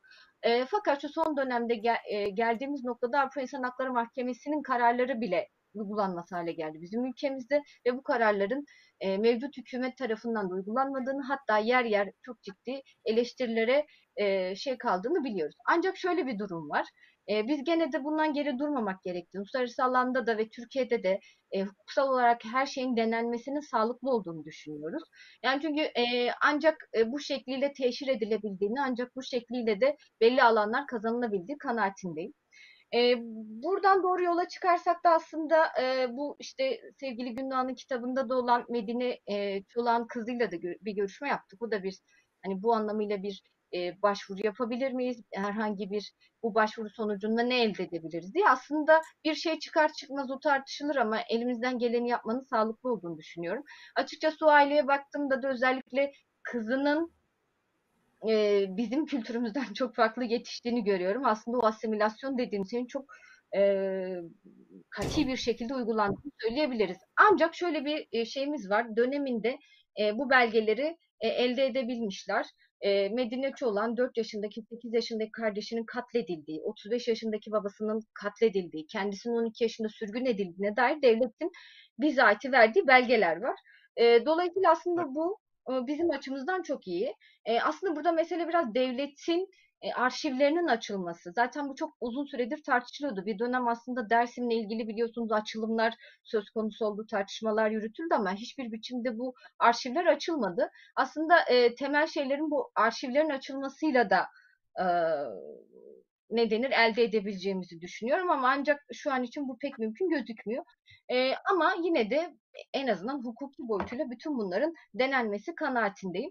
E, ben o günden bugüne baktığımda şunu çok rahatlıkla söyleyebilirim ki aslında e, 70'e kadar e, Kazım Hoca getirdi de 80'in e, darbesinin de e, bu anlamda Türk e, yani Dersim'de çok etkili olduğunu aslında o dönemden sonra da özellikle e, çocukların eğitim adı altında ya da çalışma adı altında çeşitli dini okullara gönderildiğini ve buradaki birçok çocuğun geri dönmediğini, dönenlerin değiştiğini veya bazılarının kaçtığını biliyoruz. Sonra geliyoruz 90'lara köy boşaltmaları vesaire gibi o, dönem ve süreçler var. Kendim de o dönemlerde doğdum. Henüz e, hani e, birebir bir şahitliğim olmasa da en azından kendi ailem bağlamında da e, bugün Dersim'de yaşamıyorsak aslında o dönemki koşullar işte ve e, bir takım ekonomik zorlukların getirdiği şeylerdir diyebilirim. Ve bugün 2000'lere geldiğimizde ise zaten özellikle e, bugün de çok dikkat ettiğim şey zaten in, bölgemizin insansızlaştırılması özellikle gençlerimizin üniversite veya şu vesileyle oradan çıkması ve genelde Dersim'de yaşayan kitlenin uzun yıllardır orada yaşayan orta yaş üstü insanlardan oluşması ve e, bütün bu süreç aslında soykırımın bir boyutuyla başarılı olduğunun gerçeği. Ama ben her zaman şunu söylüyorum. Geçen bir konuşmada da vurguladım. Doğrudur katledildik. Doğrudur asimilasyona uğradık. E, bunları hala devam ediyor. Ancak şöyle bir şey de var. Bütün bunların karşısında durduk. Direnmeye devam ettik. Mücadele etmeye de devam ettik. Bugün burada bunları tartışabiliyorsak, bunların üzerine fikir yürütebiliyorsak da bence bu bütün mücadelenin e, bir sonucu. E, her ne kadar süreç bir anlamıyla olumsuz gibi gözükse de aynı zamanda da direnme anlamında, mücadele etme anlamında ve koşulların değişebilmesi noktasında da çok kıymetli olduğunu düşünüyorum. E, ve o anlamıyla da mücadele etmenin daha sağlıklı olduğu kanaatindeyim. Her ne kadar e, yani dilimize sahip çıkmaya çalışmamız bunun için bir takım e, araçlar geliştirmemiz, e, işte doğamıza karşı yapılanların karşısında durmamız ki bunların birçoğuyla ilgili e, gerek hukuksal anlamda gerek pratik anlamda birçok şey e, kazandık, e, geri durdurabildik. Ha bir kısmını yapamadık, bir kısmını yaptık ama en azından uzun yıllardır. Yani bu bahsettiğimiz sadece Cumhuriyet bağlamında değil, ondan öncesini de ele aldığımızda uzun yıllardır sistemli bir biçimde e, müdahaleye uğramış bir bölge için e, ben bu kadarının bile çok olumlu olduğu kanaatindeyim. Çünkü gerçekten insanların e, çok ciddi anlamıyla e, sistematik olarak e, asimilasyona uğradığı e, bir bölgede hala insanların değişmeye, dönüştürmeye, mücadele etme çabasında çok kıymetli olduğunu e, düşünüyorum diyeyim e, bu anlamıyla. Evet, çok teşekkürler. Ee, zaten günümüze yansımaların boyutuyla e, günümüze neler yapılabilir ya da neler yapıyoruz onları konuşacağız. Ee, Gamze Hocam kısmen değil ama ben şu e, çerçevede ilerlemek istiyorum Demir Hocam'la. Demir Hocam e, gerek sizin vurguladığınız noktalar, gerekse Kazım Hocam da vurguladığı noktalar, din, ırk boyutu, Gamze Hocam'ın e, işte bir nevi kapitalizmin ilkel üretim sürecinin etkileri olduğunu vurguladığı boyutları da belki ele alarak ama bir bütün olarak aldığımızda benim de bugün yayın yaptığım il olan Elazığ'da idam edilmiş olan Seyit Tizal arkadaşlarının, yayın yoldaşlarının ve onlar şahsında e, katledilmiş ve yaşamı yitirmiş, e, 38 katliamıyla devam eden katliamda yaşamı yitirmiş tüm e, yitirdiklerimizi saygıyla anmakla beraber e, bu e, 37 süreciyle birlikte gerek Seyit Tizal'ların idam edilmesine rağmen gerek aslında onların vurguladığı gibi o e, isyankarların ya da isyancıların, isyan başlarının ya da elebaşlarının bir boyutuyla e, ekarte edilmesine rağmen bunun devamı 38'e yansıdı. Yani bir boyutuyla 12 yıllık hazırlık ya da Osmanlı'nın devamı e, yeni Cumhuriyet'in ya da e, Kemalist Cumhuriyet'in ya da Türkiye Cumhuriyet'in diyelim artık e, bütün hazırlıkların yansıması olarak 37 gerçekleştirildi ve akabinde 38'e geçildi. E, siz bunu nasıl ele alırsınız? Yani aslında hedeflenene e, bir boyutuyla e, 37'de varılamadı mı? tam anlamıyla amaca ulaşılmadı. 38 katliam gerçekleştirildi ya da tam anlamıyla bu soykırımı sonuçlandırmak için mi 38 devam etti? Bu kapsamda görüşlerinizi almak istiyorum. Buyurun söz sizin. Teşekkür ediyorum. Ee, Birinci bölümde anlattığım ve anlatmaya çalıştığım o uzun tarihi silsile boyutuyla e, Türkiye Cumhuriyeti ya da İttihat Terakki zihniyeti e, Selçuklu Osmanlı'nın mirasını devralarak Dersim'e ve Dersim'deki toplumsallığa, onun e, yaşam alanlarına yaklaşım gösterdi. E, Bu yönüyle de tekçi, katı merkeziyetçi, inkarcı, katliamcı ulus devletin milliyetçi, cinsiyetçi ve dinci kodlarıyla o toplumsallığa müdahale ederek bunun önüne nasıl geçebileceğimin planı, programı ve askeri, siyasi, kültürel, diplomatik e, bir bütün e, Dersim davasını, Dersim toplumsallığını ortadan kaldırmaya amaç edilen bir e, durum söz konusuydu. O nedenle 4 Mayıs 1937'de başlattıkları soykırım çabası ve faaliyeti her ne kadar Kasım ayında işte Dersim isyanının başı denilerek Seyit, Seyit Rıza ve yol arkadaşları idam edildiyse de e, aslında amaç edilen e, henüz gerçekleşmemişti. Oradaki toplumsallığı dağıtmak, ocaklarına müdahale etmek, ocaklardaki pirlerle tarıklar arasındaki ilişkiyi engellemek, devlet ve iktidar dışı toplumsallığı parçalayıp dağıtmak, kadının ve pirin dili, kimliği, inancı taşıyan o ilişkisinin önüne geçmek, onları kutsallıklarından koparıp asimilasyona tabi tutmak, siyasal entegrasyonu dayatmak, bitmez tükenmez e, e, uzun erimli bir hedefleri de söz konusuydu. O hedeflerine henüz ulaşmadıkları için de e, her ne kadar şaki diyerek, eşkıya diyerek itibarsızlaştırıp mağarada yaşayan kuyruklu vahşiler ya da hayvanlar diyerek değerlerimizi ortadan kaldıranlar e, bu amaçlarına ulaşamadıkları için de e, bizi ikna etmeye kalkıştılar.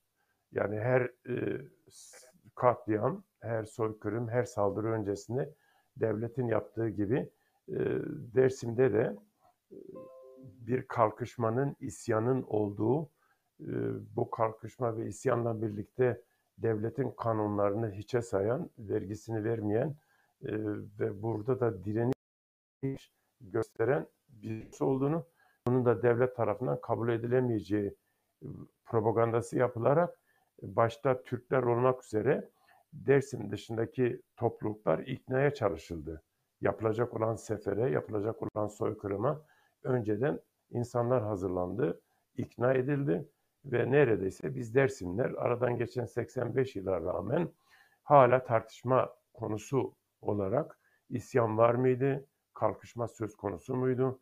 İnsanlar e, bir yanıyla devletin nizamına, istikrarına, e, devletin kanunlarına e, uymama gibi bir e, durumdan mı söz konusuydu? Bunları tartışıyoruz. Yani her şeyden önce e, bir 1914-1918 uluslaşma sürecinin gerek Wilson prensipleri gerekse Lenin'in ulusların kendi kader, kendi kaderlerini tayin hakkı Birleşmiş Milletler'in kabul ettiği temel prensipler. Bu prensiplerde her milletin, her ulusun e, kendi ulusal devletini kurma, ulusal demokratik taleplerini savunma ve onların eldesi mücadelesinin meşruiyetine vurgu yapar. E, Bu anlamıyla ola ki Dersimler, ola ki Kürtler meşru demokratik ulusal talepler için ayağa kalktılar. Bu onların soykırımdan geçirmesinin gerekçesi olamaz. Bugün de Kürtler ayaktadır. Kendi ulusal demokratik talepleri için mücadele etmektedirler. E, dili inkar, kimliği inkar, kültürü inkar, statüden yoksun ve dilini, kimliğini kullanmak isteyenler katlediliyor, rencide ediliyor, linç ediliyor. E, Biz hayvan değiliz. Sosyal bir varlığız, siyasal bir varlığız. Dilimiz, kimliğimizden varız. Düşünen bir varlığız. O haliyle bu meşru demokratik haklarımızı gasp eden, el, el koyan iradeye, erke, güce, devlet olabilir, hükümet olabilir, başka bir güç olabilir. ona itiraz etmek, ona isyan etmek, ona karşı mücadele etmek haktır. Bu hakkı teslim etmek gerekiyor. Bu haktan kaynaklı hiçbir devlet, hiçbir iktidar hak sahibi, meşru demokratik talepler sahibi insanı, toplulukları, etnisiteyi ya da bir inancı ortadan kaldırma hakkına sahip değildir. Ama Türk devleti bunu yaptı ve bizleri ikna etti. Yani Kürtler e, belki işte Süleyman Demirel'in ifadesiyle e, 40 küsür, 28 küsür isyanını e, başlattığı söylenir. Ama Kürtler e, 45-46 kez katliam ve soykırımlardan geçirmiştir. Alevi inancına sahip, Riyahak, Riyahak inancına sahip bizler, biz Kürt Alevileri e, neredeyse 150'nin üzerinde 150 kez katliam ve soykırımlara tabi tutulan bir e, tarihsel geçmişe sahibiz. Biz katliam ve soykırımları kader olarak mı bileceğiz? Katliam ve soykırımlara karşı kendimizi korumanın meşru haklarına mı sahibiz? Yani örneğin biz bir arıya yöneldiğimizde arı meşru savunmasını gereğince iğnesini sokarak kendisini korumaya çalışır. Bir kaplumbağa en masum hayvandır. Yöneldiğinizde başını ayaklarını kendi kabuğu altına çekerek kendisini korumaya çalışır. Siz diliniz, kimliğiniz, kültürünüz, inancınız yasak olmakla kalmıyor. Fiziksel, siyasal, e, toplumsal ve kültürel kırım tehlikesiyle karşı karşıyasınız. E, kurbanlık koyun değilsek boynumuzu uzatmak gibi bir zafiyet içerisinde olmayacağımıza göre biz de kendimizi korumanın, direnmenin, kollamanın e, haklarına sahibiz. Bu anlamıyla devletin her türlü propagandası bizi kendi yönetimlerine, iktidarlarına tekçi katı, merkeziyetçi, katliamcı e, devlet zihniyetine biat etmeye dönük, rızalık üretmeye dönük bir çalışmadır. Buradan çıkmak gerekiyor. Bu yönüyle de 1937 Kasım'ında e, itibarsızlaştırdıkları direniş önderlerimizin e, idamından sonra e, bu davanın bitmediği, bugün de Dersim'deki kutsallarımıza yöneliyor olmaları, cem evlerimizin önünde askeri e, korucu poz, e, pozlarıyla, silahlı pozlarıyla bize tehdit savuranlar e, ve kışlalarından her gün ezan okuma konumunda bulunan devlet aynı devlet. Yani 38'den bu yana ola ki 37-38'de biz Dersimler isyan ettik, itiraz ettik. 38'den bu yana elimize bıçak almışlığımız, herhangi bir şiddet aracıyla mevcut düzene karşı çıkmışlığımız söz konusu mu? Ama hala inancımız inkar ediliyor.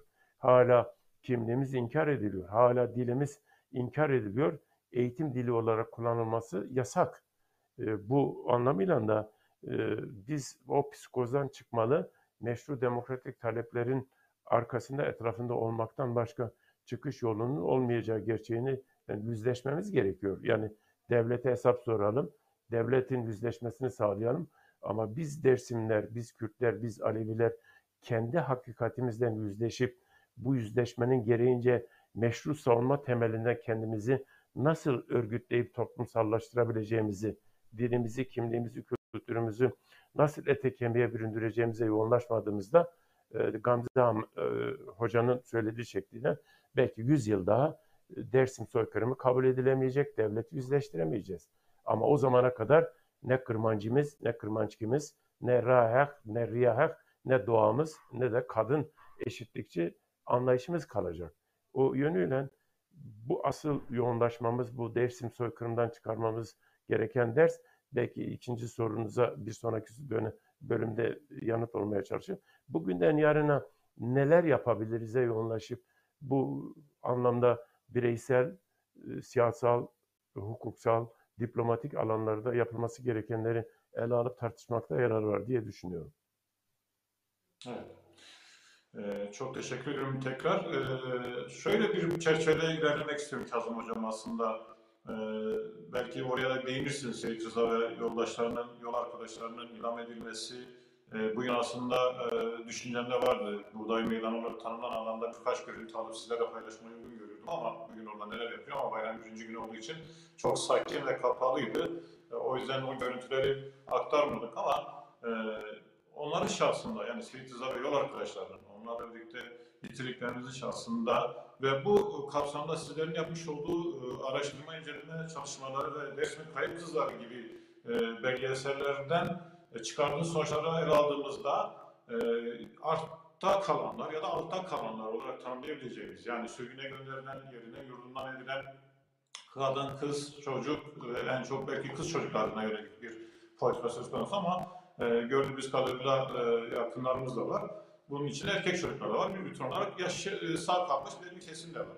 Yani bunlar e, hangi amaçla daha çok sürgüne gönderildiler? E, buradaki amaç neydi? E, burada siz neleri görebiliriz? Ya da bu anlamda çıkardığınız bir sonuç var mı? Nasıl bir sonuç çıkardınız? Bunu öğrenmek istiyorum. Teşekkür ederim. Biz 2005 yılında e, Dersim meselesini çalışırken hepimiz tabii o güne kadar hem resmi tarih yazımının etkisi hem de e, bizim e, yanlış e, bilgilenmemiz ve tarih bilinci eksikliğimiz e, nedeniyle hepimiz Dersim isyanı olarak e, biliyorduk. Biz çalışmaya bu Dersim isyanının nasıl gerçekleştiği, nasıl gerçekleştirildiği ve bu isyanda toplumun nasıl bir rol oynadığını araştırmaya çalışırken yaptığımız röportajlarda e, insanların büyük bir kesiminin e, oğul oğul bu devlet sizi kandırıyor, biz isyan etmedik. Bu devlet geldi bizi Evet. kırdı. Kim size söylüyorsa yalan söylüyor demişlerdi. Biz önceleri olur mu bak işte Nuri Dersimi şöyle söylüyor, bak işte e, Seyit Rıza bu kadar böyle bir generalmiş, öbürü bilmem neymiş gibi onları ikna etmeye çalışıyordu. Sonra bir aşamadan sonra şöyle düşünmeye başladık. Ya bunlar bizim okuduklarımız. Yani hem devletin resmi tarih tezi hem de başta Nuri Dersimi olmak üzere referans aldığımız başka bir tarih tezi. Ama bu konuştuğumuz insanlar bunu doğrudan yaşayanlar, tanıklar. Hala vücudunda kurşun izi, süngü izi, yara izi, ruhları paramparça olmuş insanlarla konuşuyoruz. Biz neden yazılı olanı, bize enjekte edileni ön plana çıkarıyoruz ama yaşananları ya da bu toplumu neden önemsemiyoruz? Bunların söyledikleri neden bizim için bu kadar kıymetsiz? Oradan başladık sorgulamaya ve gerçekten bir aşamadan sonra e, deyim yerindeyse yüzüm yüzümüze şamar yemiş gibi e, olduk ve e, şöyle düşünmeye başladık. Öyle ki biz o kadar kendimize yabancılaştırılmışız ki resmi ideolojinin etkisi, resmi tarih tezinin etkisiyle bırakalım toplumsal tarihimizi, kendi kişisel tarihimize bile bu kadar yabancılaşmışız. Oysa ben ikinci kuşak bir Dersimli e, tertele çocuğu olarak hiç ninni dinleyemedim. Benim nenem, benim dedem, benim annem bize ağıtlar söylüyorlardı. Bu ağıtların bizim ruhumuzda yaratmış olduğu travmayı biz göremedik. Hala da çok yerli yerine oturtulamıyor bu. O yüzden bir yabancılaşma yani tertele yaşamış, travma yaşamış toplumların kendi düşüncelerini sistematik olarak üretememe ve kendi ortak aklını örememe, stratejik bir hat oluşturamama sorunu var. Biz bununla hesaplaşmaya çalıştık. Biz sadece devletin ırkçı ve dinci, katliamcı, soykırımcı politikalarıyla hesaplaşmadık. Aynı zamanda bizdeki yüzeysellik, bizdeki biçimsellik, bizdeki resmi ideolojinin etkileriyle hesaplaşmaya çalıştık ve bir aşamaya baktık ki aslında o demin 48 sözleşmesi için söylediğim 5 temel kriter- kriterin dördü doğrudan devletin belgelerinde açık bir biçimde var.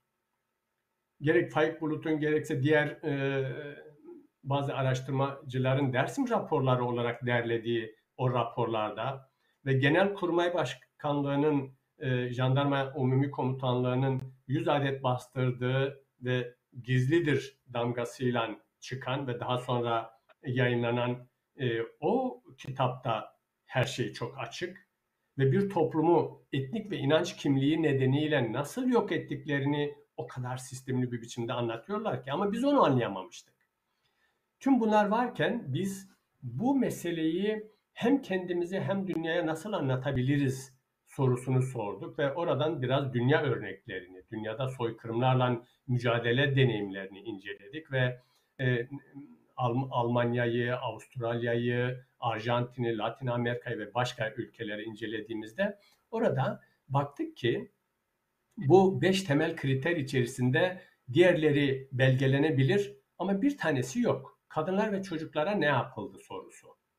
Yani buna yanıt verilememiş ve e, bununla ilgili bir belge, bir e, çalışma yapılmamış. İşte biz bu çalışmaya yoğunlaşarak şöyle düşündük. Eğer kadınlar ve çocuklar üzerine bir çalışma yaparsak ve bunu belgeleyebilirsek gerçekten biz bu terteleyi hem Türkiye kamuoyuna hem dünya kamuoyuna anlatabilecek yeni bir güçlü bir argümana sahip olabilir. Çünkü bütün katliamlarda, savaşlarda, soykırımlarda şu var işte isyan ettiler, yetişkin erkekler şunu yaptı, dolayısıyla karşılıklı oldu falan tezi var.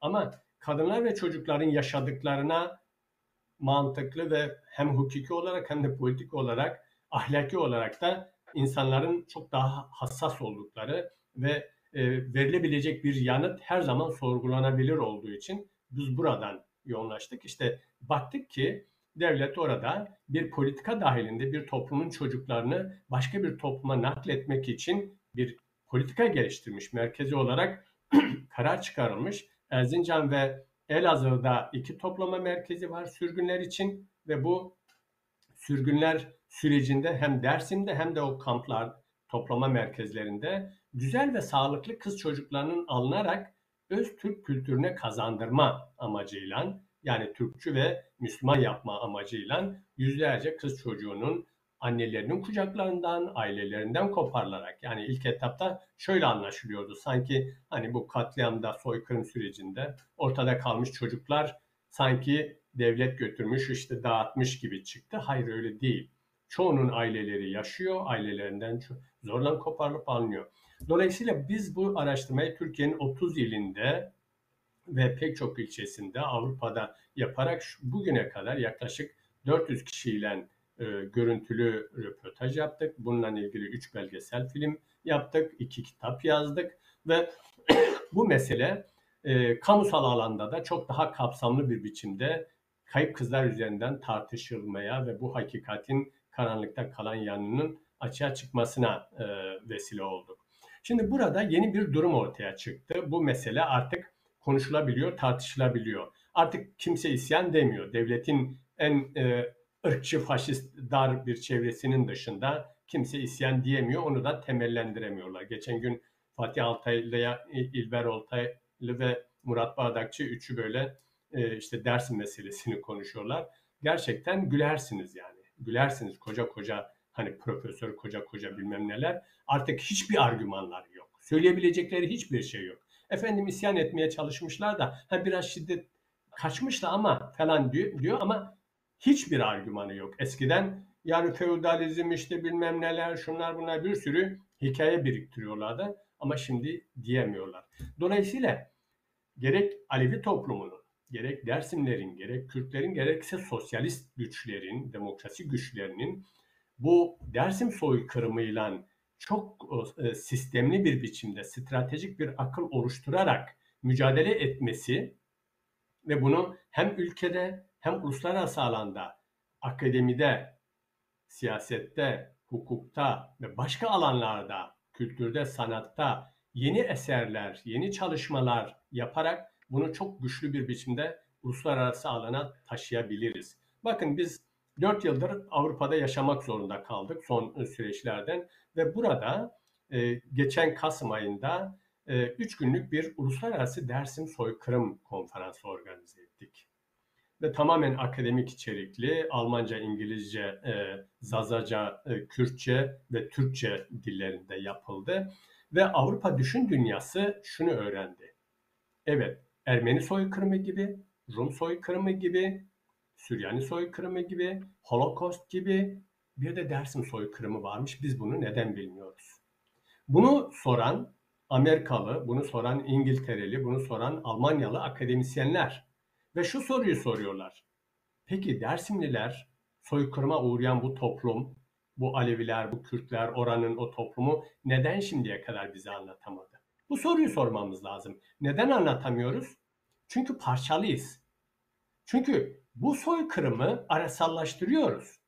Bu soykırımı kimlik inşasında siyasi e, süreçlerin gereği olarak kullanmaya çalışıyoruz. Oysa soykırımların bunun üstünde ele alınması gerekiyor. Yani orada Kürt soykırımı mıydı, Zaza soykırımı mıydı? Alevi miydi, yok bilmem ne miydi? Bu tartışmalardan azade hale getir, getirilerek soykırımın temel kriterlerini uluslararası hukuk çerçevesinde, siyaset çerçevesinde yerli yerine koymak ve bununla ilgili çalışmalar yapmak. Bakın bizim kurumlarımız hala bununla ilgili sistemli bilimsel bir çalışma yapmış değiller.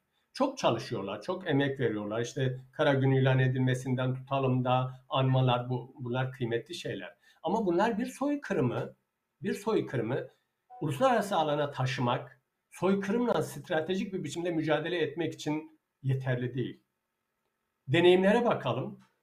Yahudiler nasıl soykırım mücadelesi sürdürüyorlar bakalım. Bakın biz hala ben pek çok hukukçuyla hatta e, dersin barosundan arkadaşlarla da konuştum. Biz hala 37-38 yargılamalarının bilimsel bir çalışmasını yapabilmiş değiliz. Hala yapabilmiş değiliz. Elimizde bir dosya yok. Bununla ilgili akademisyenlerin yaptığı, öz- özellikle sosyologların, tarihçi arkadaşların yaptığı önemli çalışmalar var.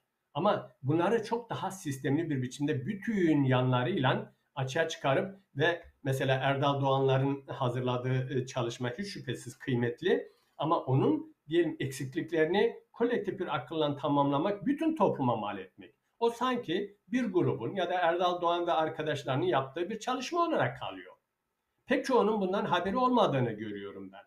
Yani bu, bu- burada burayı bu parçalı aklı soykırımın gerçekleştirdiği bu travma nedeniyle yaşanan bu parçalı aklı gidermemiz ve kolektif bir akla dönüştürmemiz koşuluyla biz yol alabiliriz.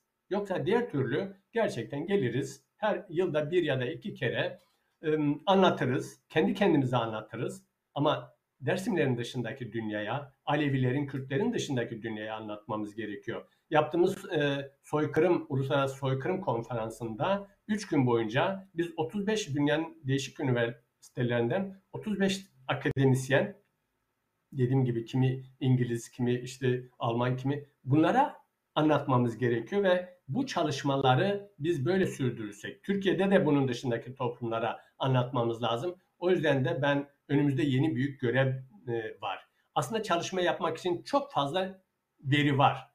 Yani açığa çıkmamış bilinmeyen hiçbir şey yok. Bilinmeyen tek bir şey var biliyor musunuz? Onu ben size söyleyeyim. Bilinmeyen tek bir şey. O da şudur. O dönem yapılan, kullanılan gazların, Almanya'dan sipariş edilen gazların ki e, geçen yıl, önceki yıl bununla ilgili Dersim e, gazetesinde arkadaşlar bel- belgeleri yayınladılar. Biz daha önce onu Hayvay Zaman belgesel filminde e, Abdullah Alp Doğan'ın Genelkurmay'dan istediği gazların metnini yayınlamıştık ve arkadaşlar daha başka belgelerle onu güçlendirdiler. Onlara buradan tekrar teşekkür etmek istiyorum. Bakın açığa çıkmayan bu gazların kullanıldığında kamera çekimleri var. Onlar bu kozmik odadaydı. Kozmik odada da çıktı. Biz onun bilgilerine ulaştık. Kozmik odadaydı. Açığa çıkınca e, korktular ve el koydular. Bu mesele sadece CHP meselesi değil. Biz devleti kurtaramayız ve soykırımla ilgili Dersim'den başlayan bir gedik açılırsa diğer soykırımların önüne geçemeyiz diye onu kapattılar. Onun dışında her şey biliniyor. Onlarca, yüzlerce belge var. Sadece çalışmak lazım. Yani arşivler açıklansın, tamam yasal hale getirirsin ama arşivlerdeki her şeyi biz biliyoruz. Her şeyi akademisyen arkadaşlarımız biliyor. Görmüşler. Biz de gördük onların çoğunu. Bir kısmını da aldık ve yer yerde işte herkes parçalı parçalı kullanıyor. Şimdi bunları bir araya getirip çalışabilsek inanır mısınız gerçekten bu mesele e, e, Londra'da katıldığım bir konferansta parlamentoda bir e, İngiliz akademisyen dedi ki sırf bu film bile orada bir soykırım olduğunu bize anlatıyor. Bakın dersimi hiç bilmeyen bir akademisyen. Oysa bu filmden daha çok fazla çalışma var. Pek çok akademisyen arka- arkadaşımızın, siyasetçinin, işte e, sanatçının ortaya çıkardığı çalışmalar var ve bu çalışmaları bir araya getirip derli toplu bu parçalı durumdan, bu rekabetçi ve e, şey e, reaksiyonel durumdan çıkıp sadece ya da sloganlarla siyasetin güncel siyasetin ihtiyacı olan kavramlarla e, bu meseleyi anlatmak yerine bilimin, sanatın e, diliyle stratejik bir akıl oluşturmamız gerektiğini düşünüyorum. Çok teşekkür ediyorum Kazım Hocam.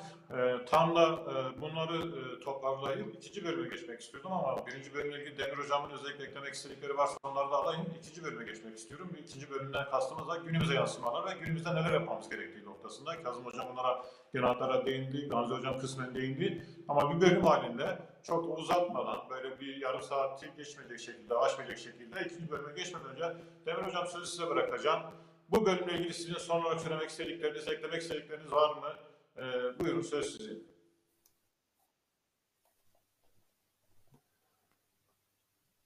Ya ben iki boyutlu yapılması gerekenler olduğuna inanıyorum.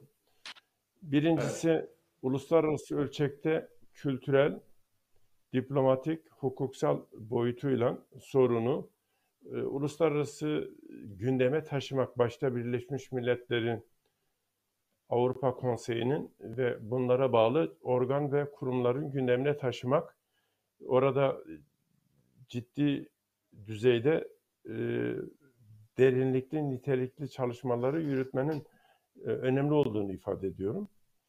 E, bu anlamıyla Türk Devleti'nin soykırımdan kaynaklı yüzleşmesini sağlayan uluslararası ceza mahkemelerinin neden olacak ve orada özellikle ailesini, toprağını, değerlerini kaybetmiş insanların da meşru demokratik taleplerin karşılanmasına yönelik uluslararası ilişkilere dayalı bir çalışma, öncelikli çalışmalardan biridir. Bu zaten bugünden yarına başlamış değil, epey bir zamandır bu yönlü değerli çalışmalar, emek verilmiş bir kısım birikimler var.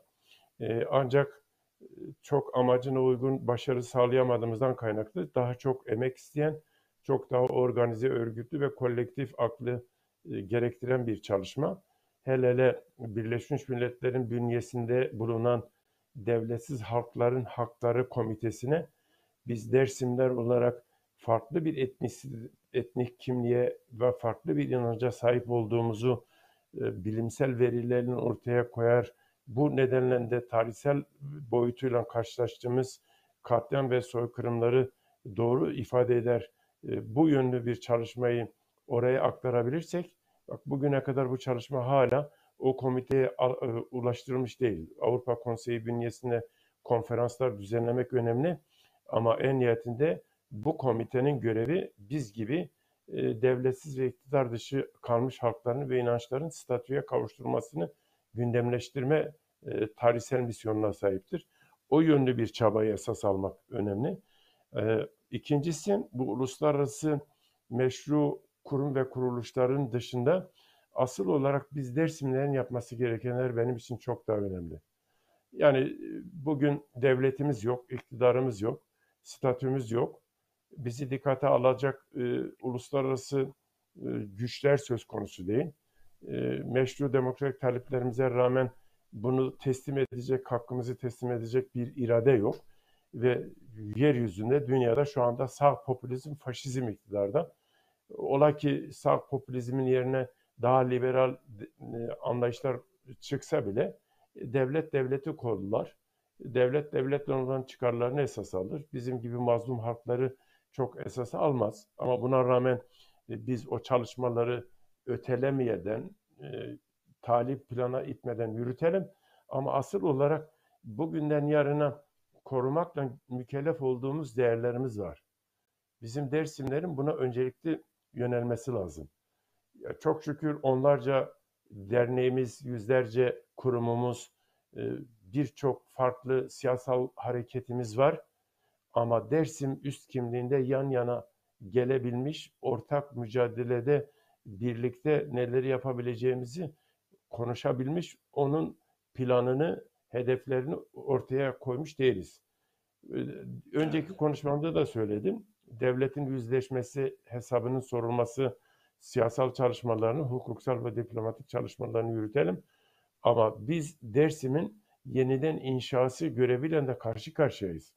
Kaybolup gidecek dilimiz, kimliğimiz, kültürümüz, inancımız, doğamız ve doğanın e, doğa inancının kendisini kutsalları. Bu anlamıyla Kırmançki lehçesinin Birleşmiş Milletler'in araştırmalarına göre önümüzdeki yıllarda kaybolmayla yüz yüze kalacak olan e, dillerden biridir. Belki biz bugün yarım yamalak konuşabiliyoruz ama yarın çocuklarımız hiç konuşamayacak. Bu dil ortadan kalkacak ve bu dil Türk devletinin soykırımdan önce de sonrasında da annemizin ak sütü kadar helal olan biz de çıkmıyoruz, yazmıyoruz, okumuyoruz. E, biz aynı zamanda Rayhak Riyahak dediğimiz e, doğa inancının evrensel değerlerini bugüne taşıyan e, kadınları esas almıyoruz. Kadının dili, kimliği, kültürü taşıyan özelliklerini es geçiyoruz. E, Kadın üzerinde bu toplumsallığın nasıl ete kemiğe büründüğünü, ocaklar sisteminin üzerinden bu toplumsallığın devlete ve iktidara ihtiyaç duymadan nasıl dilini, kimliğini, kültürünü bugünlere taşıyıp koruduğunu üzerine eğilmemiz e, bugünün e, toplumsal ve siyasal formlarına uygun yeni örgütlenmeleri, yeni e, yol yöntemlere başvurmamız gerekiyor. Buradan kendimizi esirgiyoruz. Devrim mücadelesi içerisinde saygı duyuyorum. Sosyalizm gibi bir büyük ütopyanın sahipleriyiz. E, Evrensele ulaşmak gibi bir çabanın içerisindeyiz. Ama evrensel dediğimiz bir derya ise derya e, damlalardan oluşur. Biz kendi yereldeki damlamızın değerlerini, onun potansiyellerini ve e, içerdiği dilsel, kimliksel, kültürel birikimlerini dikkate almaz, yok hükmünde görürsek evrensele de ulaşmamız zor olur. Yerelde yerel değerlerimizle evrensel değerleri buluşturan bir köprü, bir ilişkiyi de kurmamız gerekiyor ki Dersim için yürüteceğimiz siyasal, diplomatik ve kültürel faaliyetler tarihsel zincirin halkalarının birleşkesine yol açacak bir sinerjiye dönsün. Yarın öbür gün biz e, devletin yüzleşmesini sağladığımızda dilimiz kalmamışsa, inancımızdan bahsedilemez durumdaysa, oradaki insan toplumsallığımızın e, eser, e, eseri toplumsallığımızdan eser kalmamışsa yüzleşmesini sağlamamız bir yanıyla vicdani olarak bizi rahatlatır ama yarına taşıyacak bir değerden yoksun kalmış olacağız.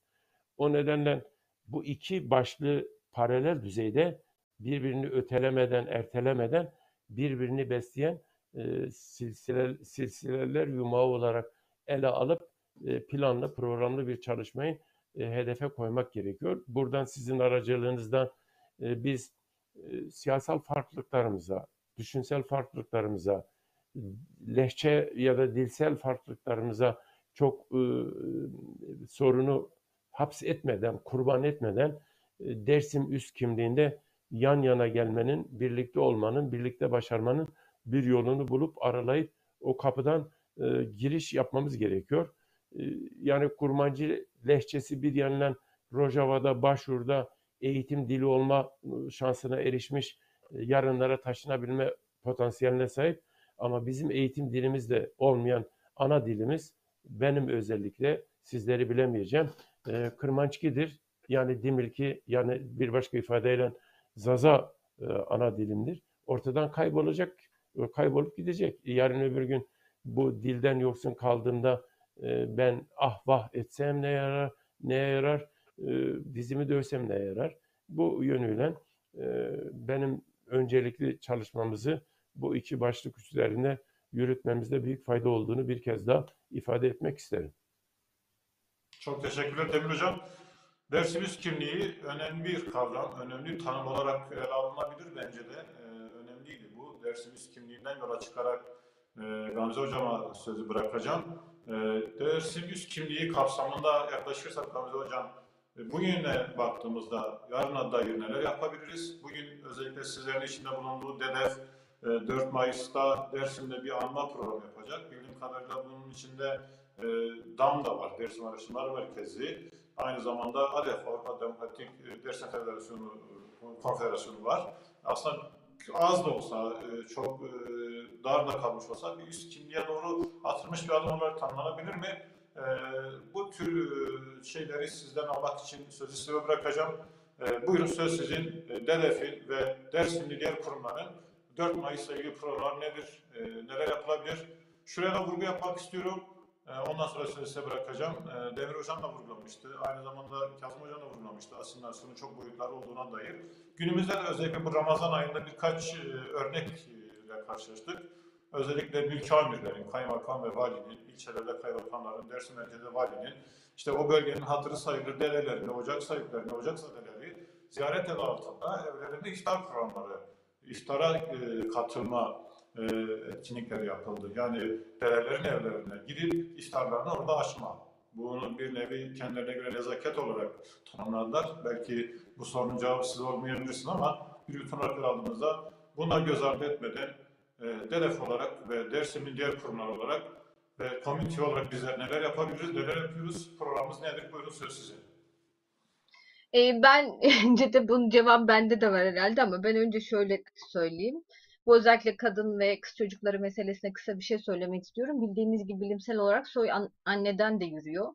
Ve en çok da özellikle eski dönemlerde şimdiki tabii çalışan annelerden kaynaklı çocuk ve anneler daha az, daha sınırlı vakit geçirse de e, eski dönemlerden beri de yani çalışmayan anneler bütün işi ve gücü çocuk oluyor. Açıkçası e, ben kendi dilimi öğrenemedim. E, yani bizim e, benim nenelerim e, Kırmançki konuşurken diğerleri Kırmancı konuşurdu dedeler ama e, annem çok iyi konuşmasına rağmen üç dil yani diğer iki dili birlikte e, belli kaygılar güderek benimle konuşmadı ve dolayısıyla benim de çevremde gördüğüm kadarıyla özellikle bizim kuşakta e, Dersim'de büyümemişseniz eğer e, ana dilinizi bilmiyorsunuz ve benim gibi onlarca e, şey var yani kişi var. Ha bunun için öğrenmek için belli adımlar attım doğrudur ama bence öncelikle şunun da yapılması gerekiyor.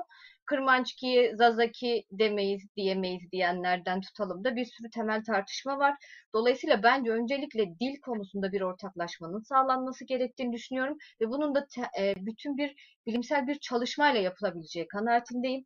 Her kafadan ayrı bir sesin çıktığı e, anlam çünkü hani dil dediğiniz şey sistematik bir şekilde öğretilmesi gerekir. Bir ortaklaşmanın olması lazım. Alfabeden tutalım da belli noktalara kadar. Eğer bununla ilgili bir ortaklaşma söz konusu olmadığında da belli sıkıntıların ortaya çıktığını pratikte gördüm. Çünkü kendi derneklerimizde dil kursu verirken bile çeşitli tartışmaların çıktığını, işte e, hayır biz dersince konuşuyoruz diyenden tutalım dar biz Zazaca konuşmuyoruz'a kadar belli bir takım temel tartışmalar oluşuyor. E, ben bu konuda şeye katılıyorum. Kesinlikle bilimsel anlamda bununla ilgili bir çalışma yapılması gerekiyor. Bu bölünmüşlüğün, bu e, farklı akılların hani bilim olduğu zaman ortaklaşabiliyor. Bir türlü e, başka siyasal e, sayıklarla hareket edildiğini ben de düşünüyorum. Bunun yanında şöyle bir sorun olduğu kanaatindeyim. Her ne kadar e, eski dönemlerde kadın merkezli bir şey olsa da Dersim'de yani özellikle bu çok eski anlamıyla söylense de bugün çok öyle midir bilmiyorum. Özellikle bir kadın başkan olarak e, kendi bulunduğum bölgede bile seçilirken e, genel itibariyle bir erkeğin ve orta yaş bir er- üstü bir erkeğin seçilmesinin daha sağlıklı olduğuna dair e, temel bir akıl ve mantık vardı açıkçası söylemek gerekirse.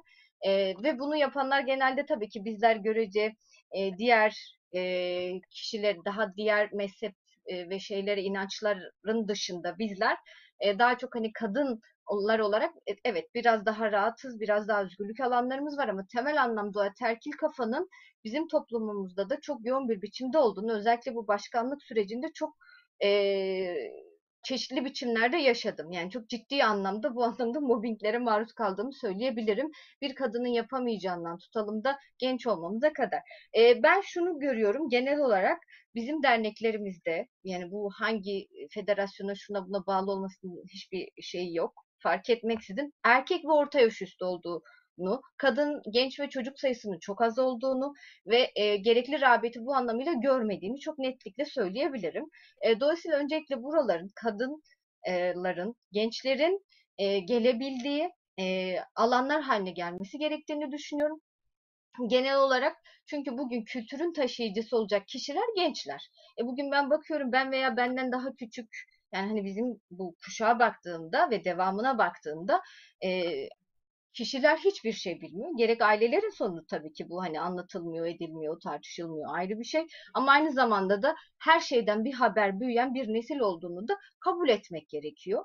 Ee, ve bunun için de tabii ki de ben bu anlamıyla Demir e, hocama katılıyorum. Evet yani bununla ilgili soykırım olduğunu tüm dünyaya da duyurabilirsiniz. Yani bununla ilgili gerekli çalışmaları da yaparsınız ama bu kültürü devam ettirecek kişiler ortada yoksa e, bu evet bir kazanımdır ama sonrası e, bence burası tartışma götürür. E, şu an için en büyük, en temel sorunumuzun bunlar olduğunu, bu açıdan da belli şeylerin yıkılması gerektiğini düşünüyorum. Bu sadece belki Dersimlere özgü değildir. Toplam siyasal bir mantığıyla biz klasik bir yöre derneği değiliz. Hiçbir zaman olmadık. Dersimliler de klasik e, bir inanç ya da bir e, etnik grup olmadı. Her zaman için e, toplumsal olaylara müdahale eden ekipler, e, insanlardan olduk ve dolayısıyla klasik bir yöne derneğinin de dışında e, işler yapıyoruz. E, dolayısıyla ben e, bu anlamıyla e, belli adımlar atılması gerektiğini düşünüyorum. Çok ciddi bir bölünmüşlük olduğuna kesinlikle katılıyorum. Bilimsel saygılar dışında bizim toplumumuza özgü olarak herkesin o bilimin dışında da her şeyi bildiği ve ortaklaştıramadığı kanaatindeyim ve dolayısıyla bu bizim alanda en ufak bir şeyde bile yan yana gelirken çeşitli e, bölünmüşlükleri de beraberinde getiriyor. Bunu çok netlikle söyleyebilirim. E, ama yani hani bu demek değildir ki adımlar atılmayacak, çözülmeyecek. Ya bu alanlarda olmamız, bir şeyler yapıyor olmamız bile eminim bu anlamıyla e, bu vurgularla yani gençleşen, kadınların da olduğu, söz aldığı, e, iş yaptığı, öznesi olduğu alanlar haline geldiğinde eminim zaten e, kuşakların da daha sağlıklı yürüyeceğini düşünüyorum, büyüyeceğini düşünüyorum. E, şimdi şöyle, e, bu sene biz de e, Dersim Dernekleri Federasyonu olarak e, 4 Mayıs'ta e, Dersim'de buluşmak, orada merkezi bir e, eylem yapmak ve aynı zamanda delegelerimizi toplamak istiyorduk. E, bunun için bir e, çalışma yaptık. Aynı zamanda da gelemeyen e, bir şekliyle Dersim'e taşıyamadığımız bütün taşı, e, alanlardaki arkadaşlarımız da bulunduğu her yerden e, Dersim'le ilgili e, neler e, yani aynı dönemde aynı saatlerde benzer açıklamalar yapmasını e, ve bunun ortaklaştırılması aynı zamanda bütün herkesin yani bu sadece Dersimlilerin e, sorunu değildir. Bu herkesin sonuç, bu so, soykırım dediğim şey insanlığa dair bir şey. Sadece e, buna uğrayan e, grubun e, etnik ya da işte dinsel inan yani inanış ekibinin sorunu değil, herkesin sorunu. Nasıl bugün Yahudilerle ilgili e, yapılan soykırım, Ermenilerle ilgili soykırım bizi ilgilendiriyorsa Dersim'le ilgili olan da herkesi ilgilendirmeli. Sonuç itibariyle böylesi bir yolla ortaya çıkarak, ortaklaşarak e, bir takım e, planlamalar gerçekleştirdik. Şimdi 4, e, 4 Mayıs'ta öncelikle e, saat e, 11'de e, Goleçetu'da e, çıla uyandırması yapılacak. Saat 12.30'da da e, Dersim Seyit Rıza Meydanı'nda öncelikle bu e, madenlerle ilgili e, Otlu Bahçe Derneği ile birlikte Muzur Koruma Kurulu olarak bir basın açıklaması yapılacak. Ondan yarım saat sonrasında tekrar e, Seyit Rıza Meydanı'nda e, 4 Mayıs ile ilgili bir basın açıklaması yapılacak. 3'te Halvori'de 38 kayalıklarında karanfil bırakılacak. 18 ve 19.38 arasında da Seyit Rıza Meydanı'nda bir anma gerçekleştirilmiş olacak. Olabildiğince yoğunda bir program olacak. Ee, ve elimizden geldiğince de ben şimdi madenlerin de bunu programdan önce de bir parça konuştuk. Gerçi programda da sık sık vurguladık. Kişilerin yaşam alanlarından soyutlanması, oradan çıkarılması ve bilhassa bizim memleketimiz özgürlüğünde bir insansızlaştırma söz konusu. Bugün Türkiye'deki en az nüfusa sahip illerden bir tanesi. E, dolayısıyla da e, bu maden projelerinin yüzlercesi var ve dolayısıyla bu projelerin her birinin tek tek e, şey yapılması gerekiyor. Yani iptal edilmesi gerekiyor. Bunun için mücadele veriliyor. Dolayısıyla bu madenlerle ilgili yapılacak açıklamanın da en az Dersim yani 4 Mayıs'ın bir devamı olduğunu görerek e, buraya katılmanın bundan ayrı ve bağımsız bir şey olmadığını e, görmek gerekiyor. Çünkü böyle yüzeysel baktığınızda sanki bu bundan çok farklıymış gibi algılanıyor. Hayır çok içkin yani bunu e, içkin bir şey. Bugün eğer gelip süngülerle, silahlarla katledilmiyorsak ki gene yapılıyor tabii ama bu daha lokal kalsa da Hani bu bugün bir toplumsal bir şeye dönüşmemiş olsa da bu şekliyle e, soykırıma uğradığımızı düşünüyorum. E, dolayısıyla buralara katılmanın e, çok kıymetli olduğunu e, düşünüyorum. İstanbul'da, Ankara'da, İzmir'de, Kocaeli'de, Mersin'de, Bursa'da e, ve bulunduğumuz her alanda e, 4 Mayıs'ta e, açıklamalar e, yapılacak. E, bütün buradan izleyen bütün herkesi de bulunduğu her alanda bu açıklamalara katılmaya e, davet ediyorum diyeyim. Çok teşekkür ediyoruz. Evet, ben de buradan yarın ya da ertesi gün Dersim'e geçeceğim. Oradaki etkinliklere ve anma programına katılacağım. Program olarak haberdar olduğumuz boyutları da şöyle. Gerek İstanbul'dan, Ankara'dan, İzmir'den, Mersin'den ya da Dersim derneklerinin olduğu her e, imkanlar ölçüsünde ya da koşullar ölçüsünde Dersim'e gelen arkadaşlarımız olacak. Orada hep birlikte bu programı gerçekleştireceğiz. E, genel hatlarıyla bunlar Avrupa yanını e, belki Demir Hocam aktarabilir. O konuda çok bilgi sahibi değilim. Oradaki e, anma programları belki Kazım Hocam da aktarabilir e, bildikleri varsa. E, son bölümde sözü tekrar gerek Kazım Hocam'a gerek Demir Hocam'a e, günümüze yansımalar ve yarına dair neler yaparız kısmıyla ek olarak söylemek istediklerini aldıktan programımızı toparlayacağız ve kapatacağım.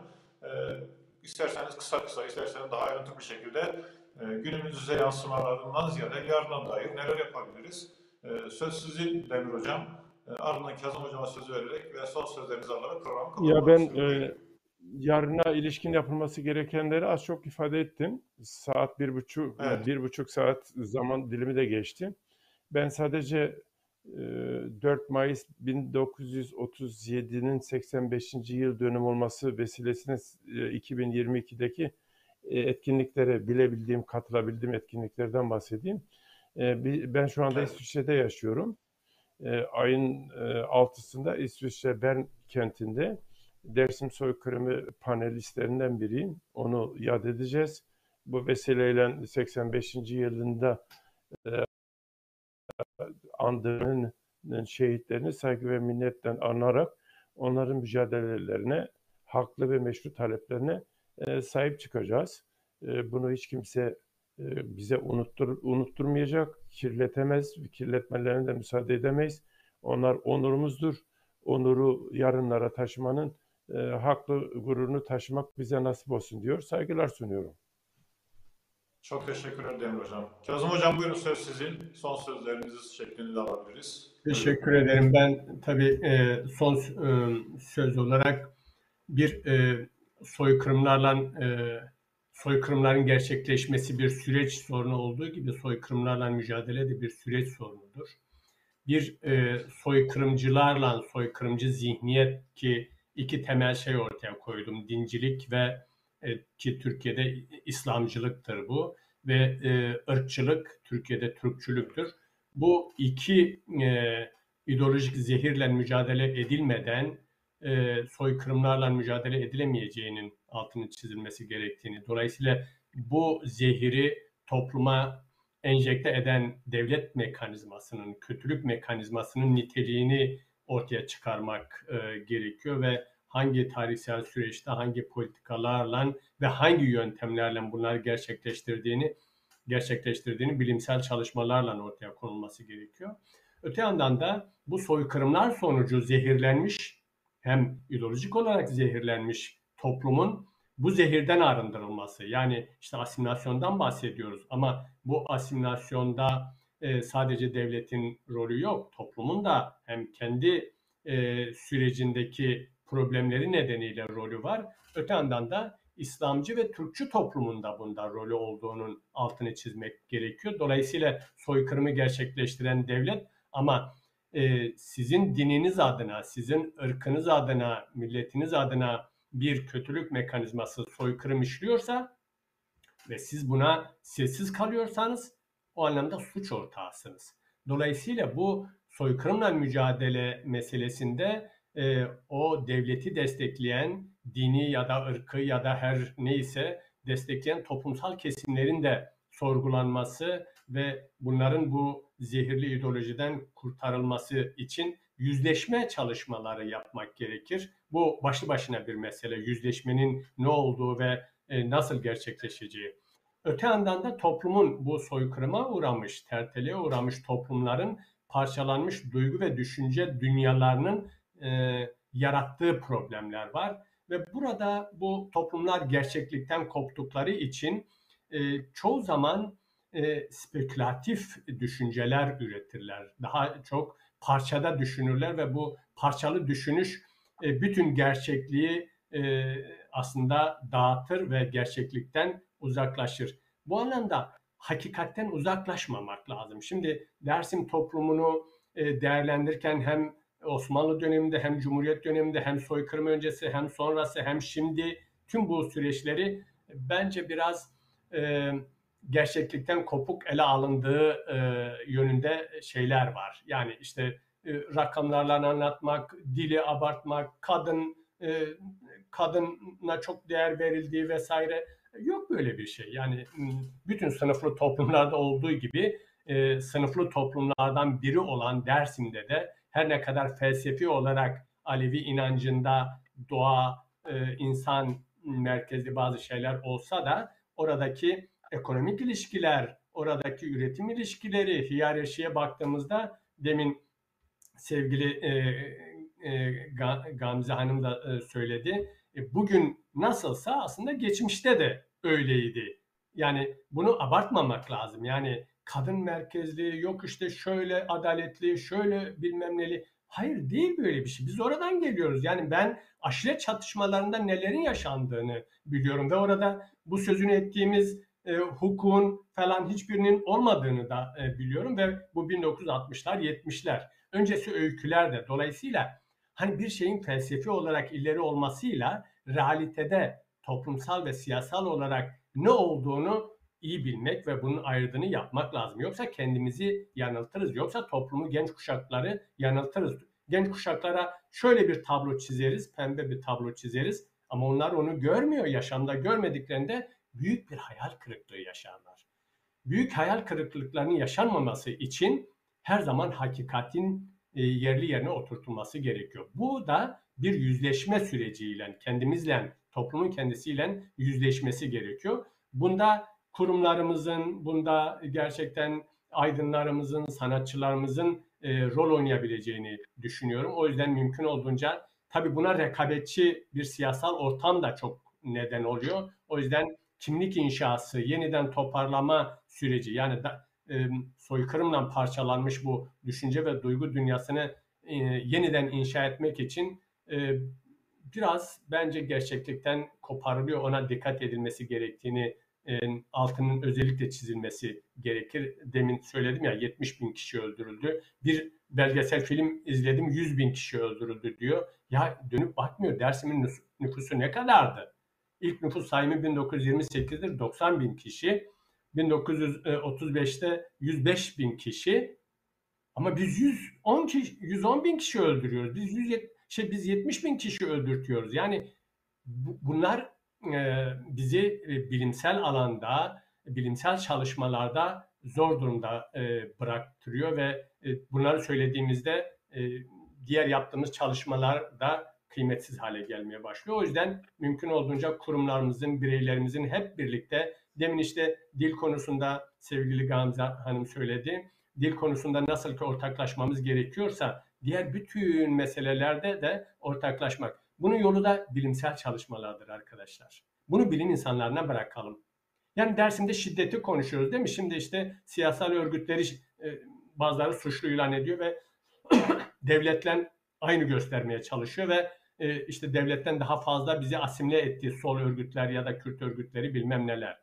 Tabii ki sosyalist örgütlerin ya da e, demokratik örgütlerin ya da Kürt örgütlerinin yanlışları var, eksiklikleri var, hatta suçları da var diyebileceğimiz. Ama bunların gerçekten böyle kullanılmasına izin vermemek lazım. İzin vermemek için de ne ne yapılabilir biliyor musunuz? Bu konuların her birinin, bu tahribatın, savaş sürecinin, bu yıkım sürecinin her konu başlığının bilimsel olarak gerçekten hakikat komisyonlarınca adaletli bir biçimde ele alınması ve orada ne yapılmışsa hiçbir kaygı taşımadan ortaya çıkarmak ve bunun öz eleştirisini vermek, yüzleşmeyi buradan başlatmak lazım. Buradan başlatırsak biz hem gericilerin elinde hem devletle doğrudan ya da dolaylı işbirliği yapmış e, gizli milliyetçilerin, gizli ırkçıların, gizli İslamcıların e, bu e, tezlerini boşa çıkarmış oluruz. Hem de biz hakikaten çok daha rahat, çok daha huzurlu ve etik davranmış oluruz. Teşekkür ederim. Ben teşekkür ederim. Ee, yüreğinize sağlık, emeğinize sağlık. Gamze Hocam sizin son sözünü söylemek ya da eklemek istedikleriniz var mı? Varsa alayım. Ee, böylece programı kapatacağım. Ee, epeyce bir süre Yok, geçmiş ben oldu. de- Buyurun. Kazım Hoca'nın her söylediğine katılmakla birlikte bilhassa sınıfta toplum meselesiyle birlikte bence bizim buranın da oradan yani dersimin de oradan çok bağımsız olmadığı kanaatindeyim. Bugün benim de realitede yaşadıklarım en azından bana onu gösteriyor ve bence de hepsinin daha bilimsel ölçekte araştırılıp tartışılıp e, ortaya konması gerekiyor. E, yani benim tek söyleyebileceğim mücadele etmeye devam etmek, e, sonuna kadar bir şeyler yapmaya çalışmak. En önemlisi o. Yüzden mücadele her zaman. Çok teşekkür ediyorum. Mücadeleye devam ediyoruz. Community olarak çok sizlere teşekkür ediyoruz emeğiniz için. Emeğinize, yüreğinize sağlık. Ve aynı zamanda zamanlarını ayırdıkları için ve bizi izledikleri için değerli izleyicilerimize de teşekkürlerimizi sunuyoruz. Ee, bir sonraki programda buluşmak üzere. Herkese hoşça kalın. İyi akşamlar diliyoruz. Seyit Rıza ve yoldaşları şahsında tüm birliklerimizi tekrar anarak saygıyla selamlıyoruz. İyi geceler, hoşça kalın. Şevbaş, şevaşma veş var mı? İyi akşamlar. Bu Hoşçakalın. ve su var bir. Sağ olun.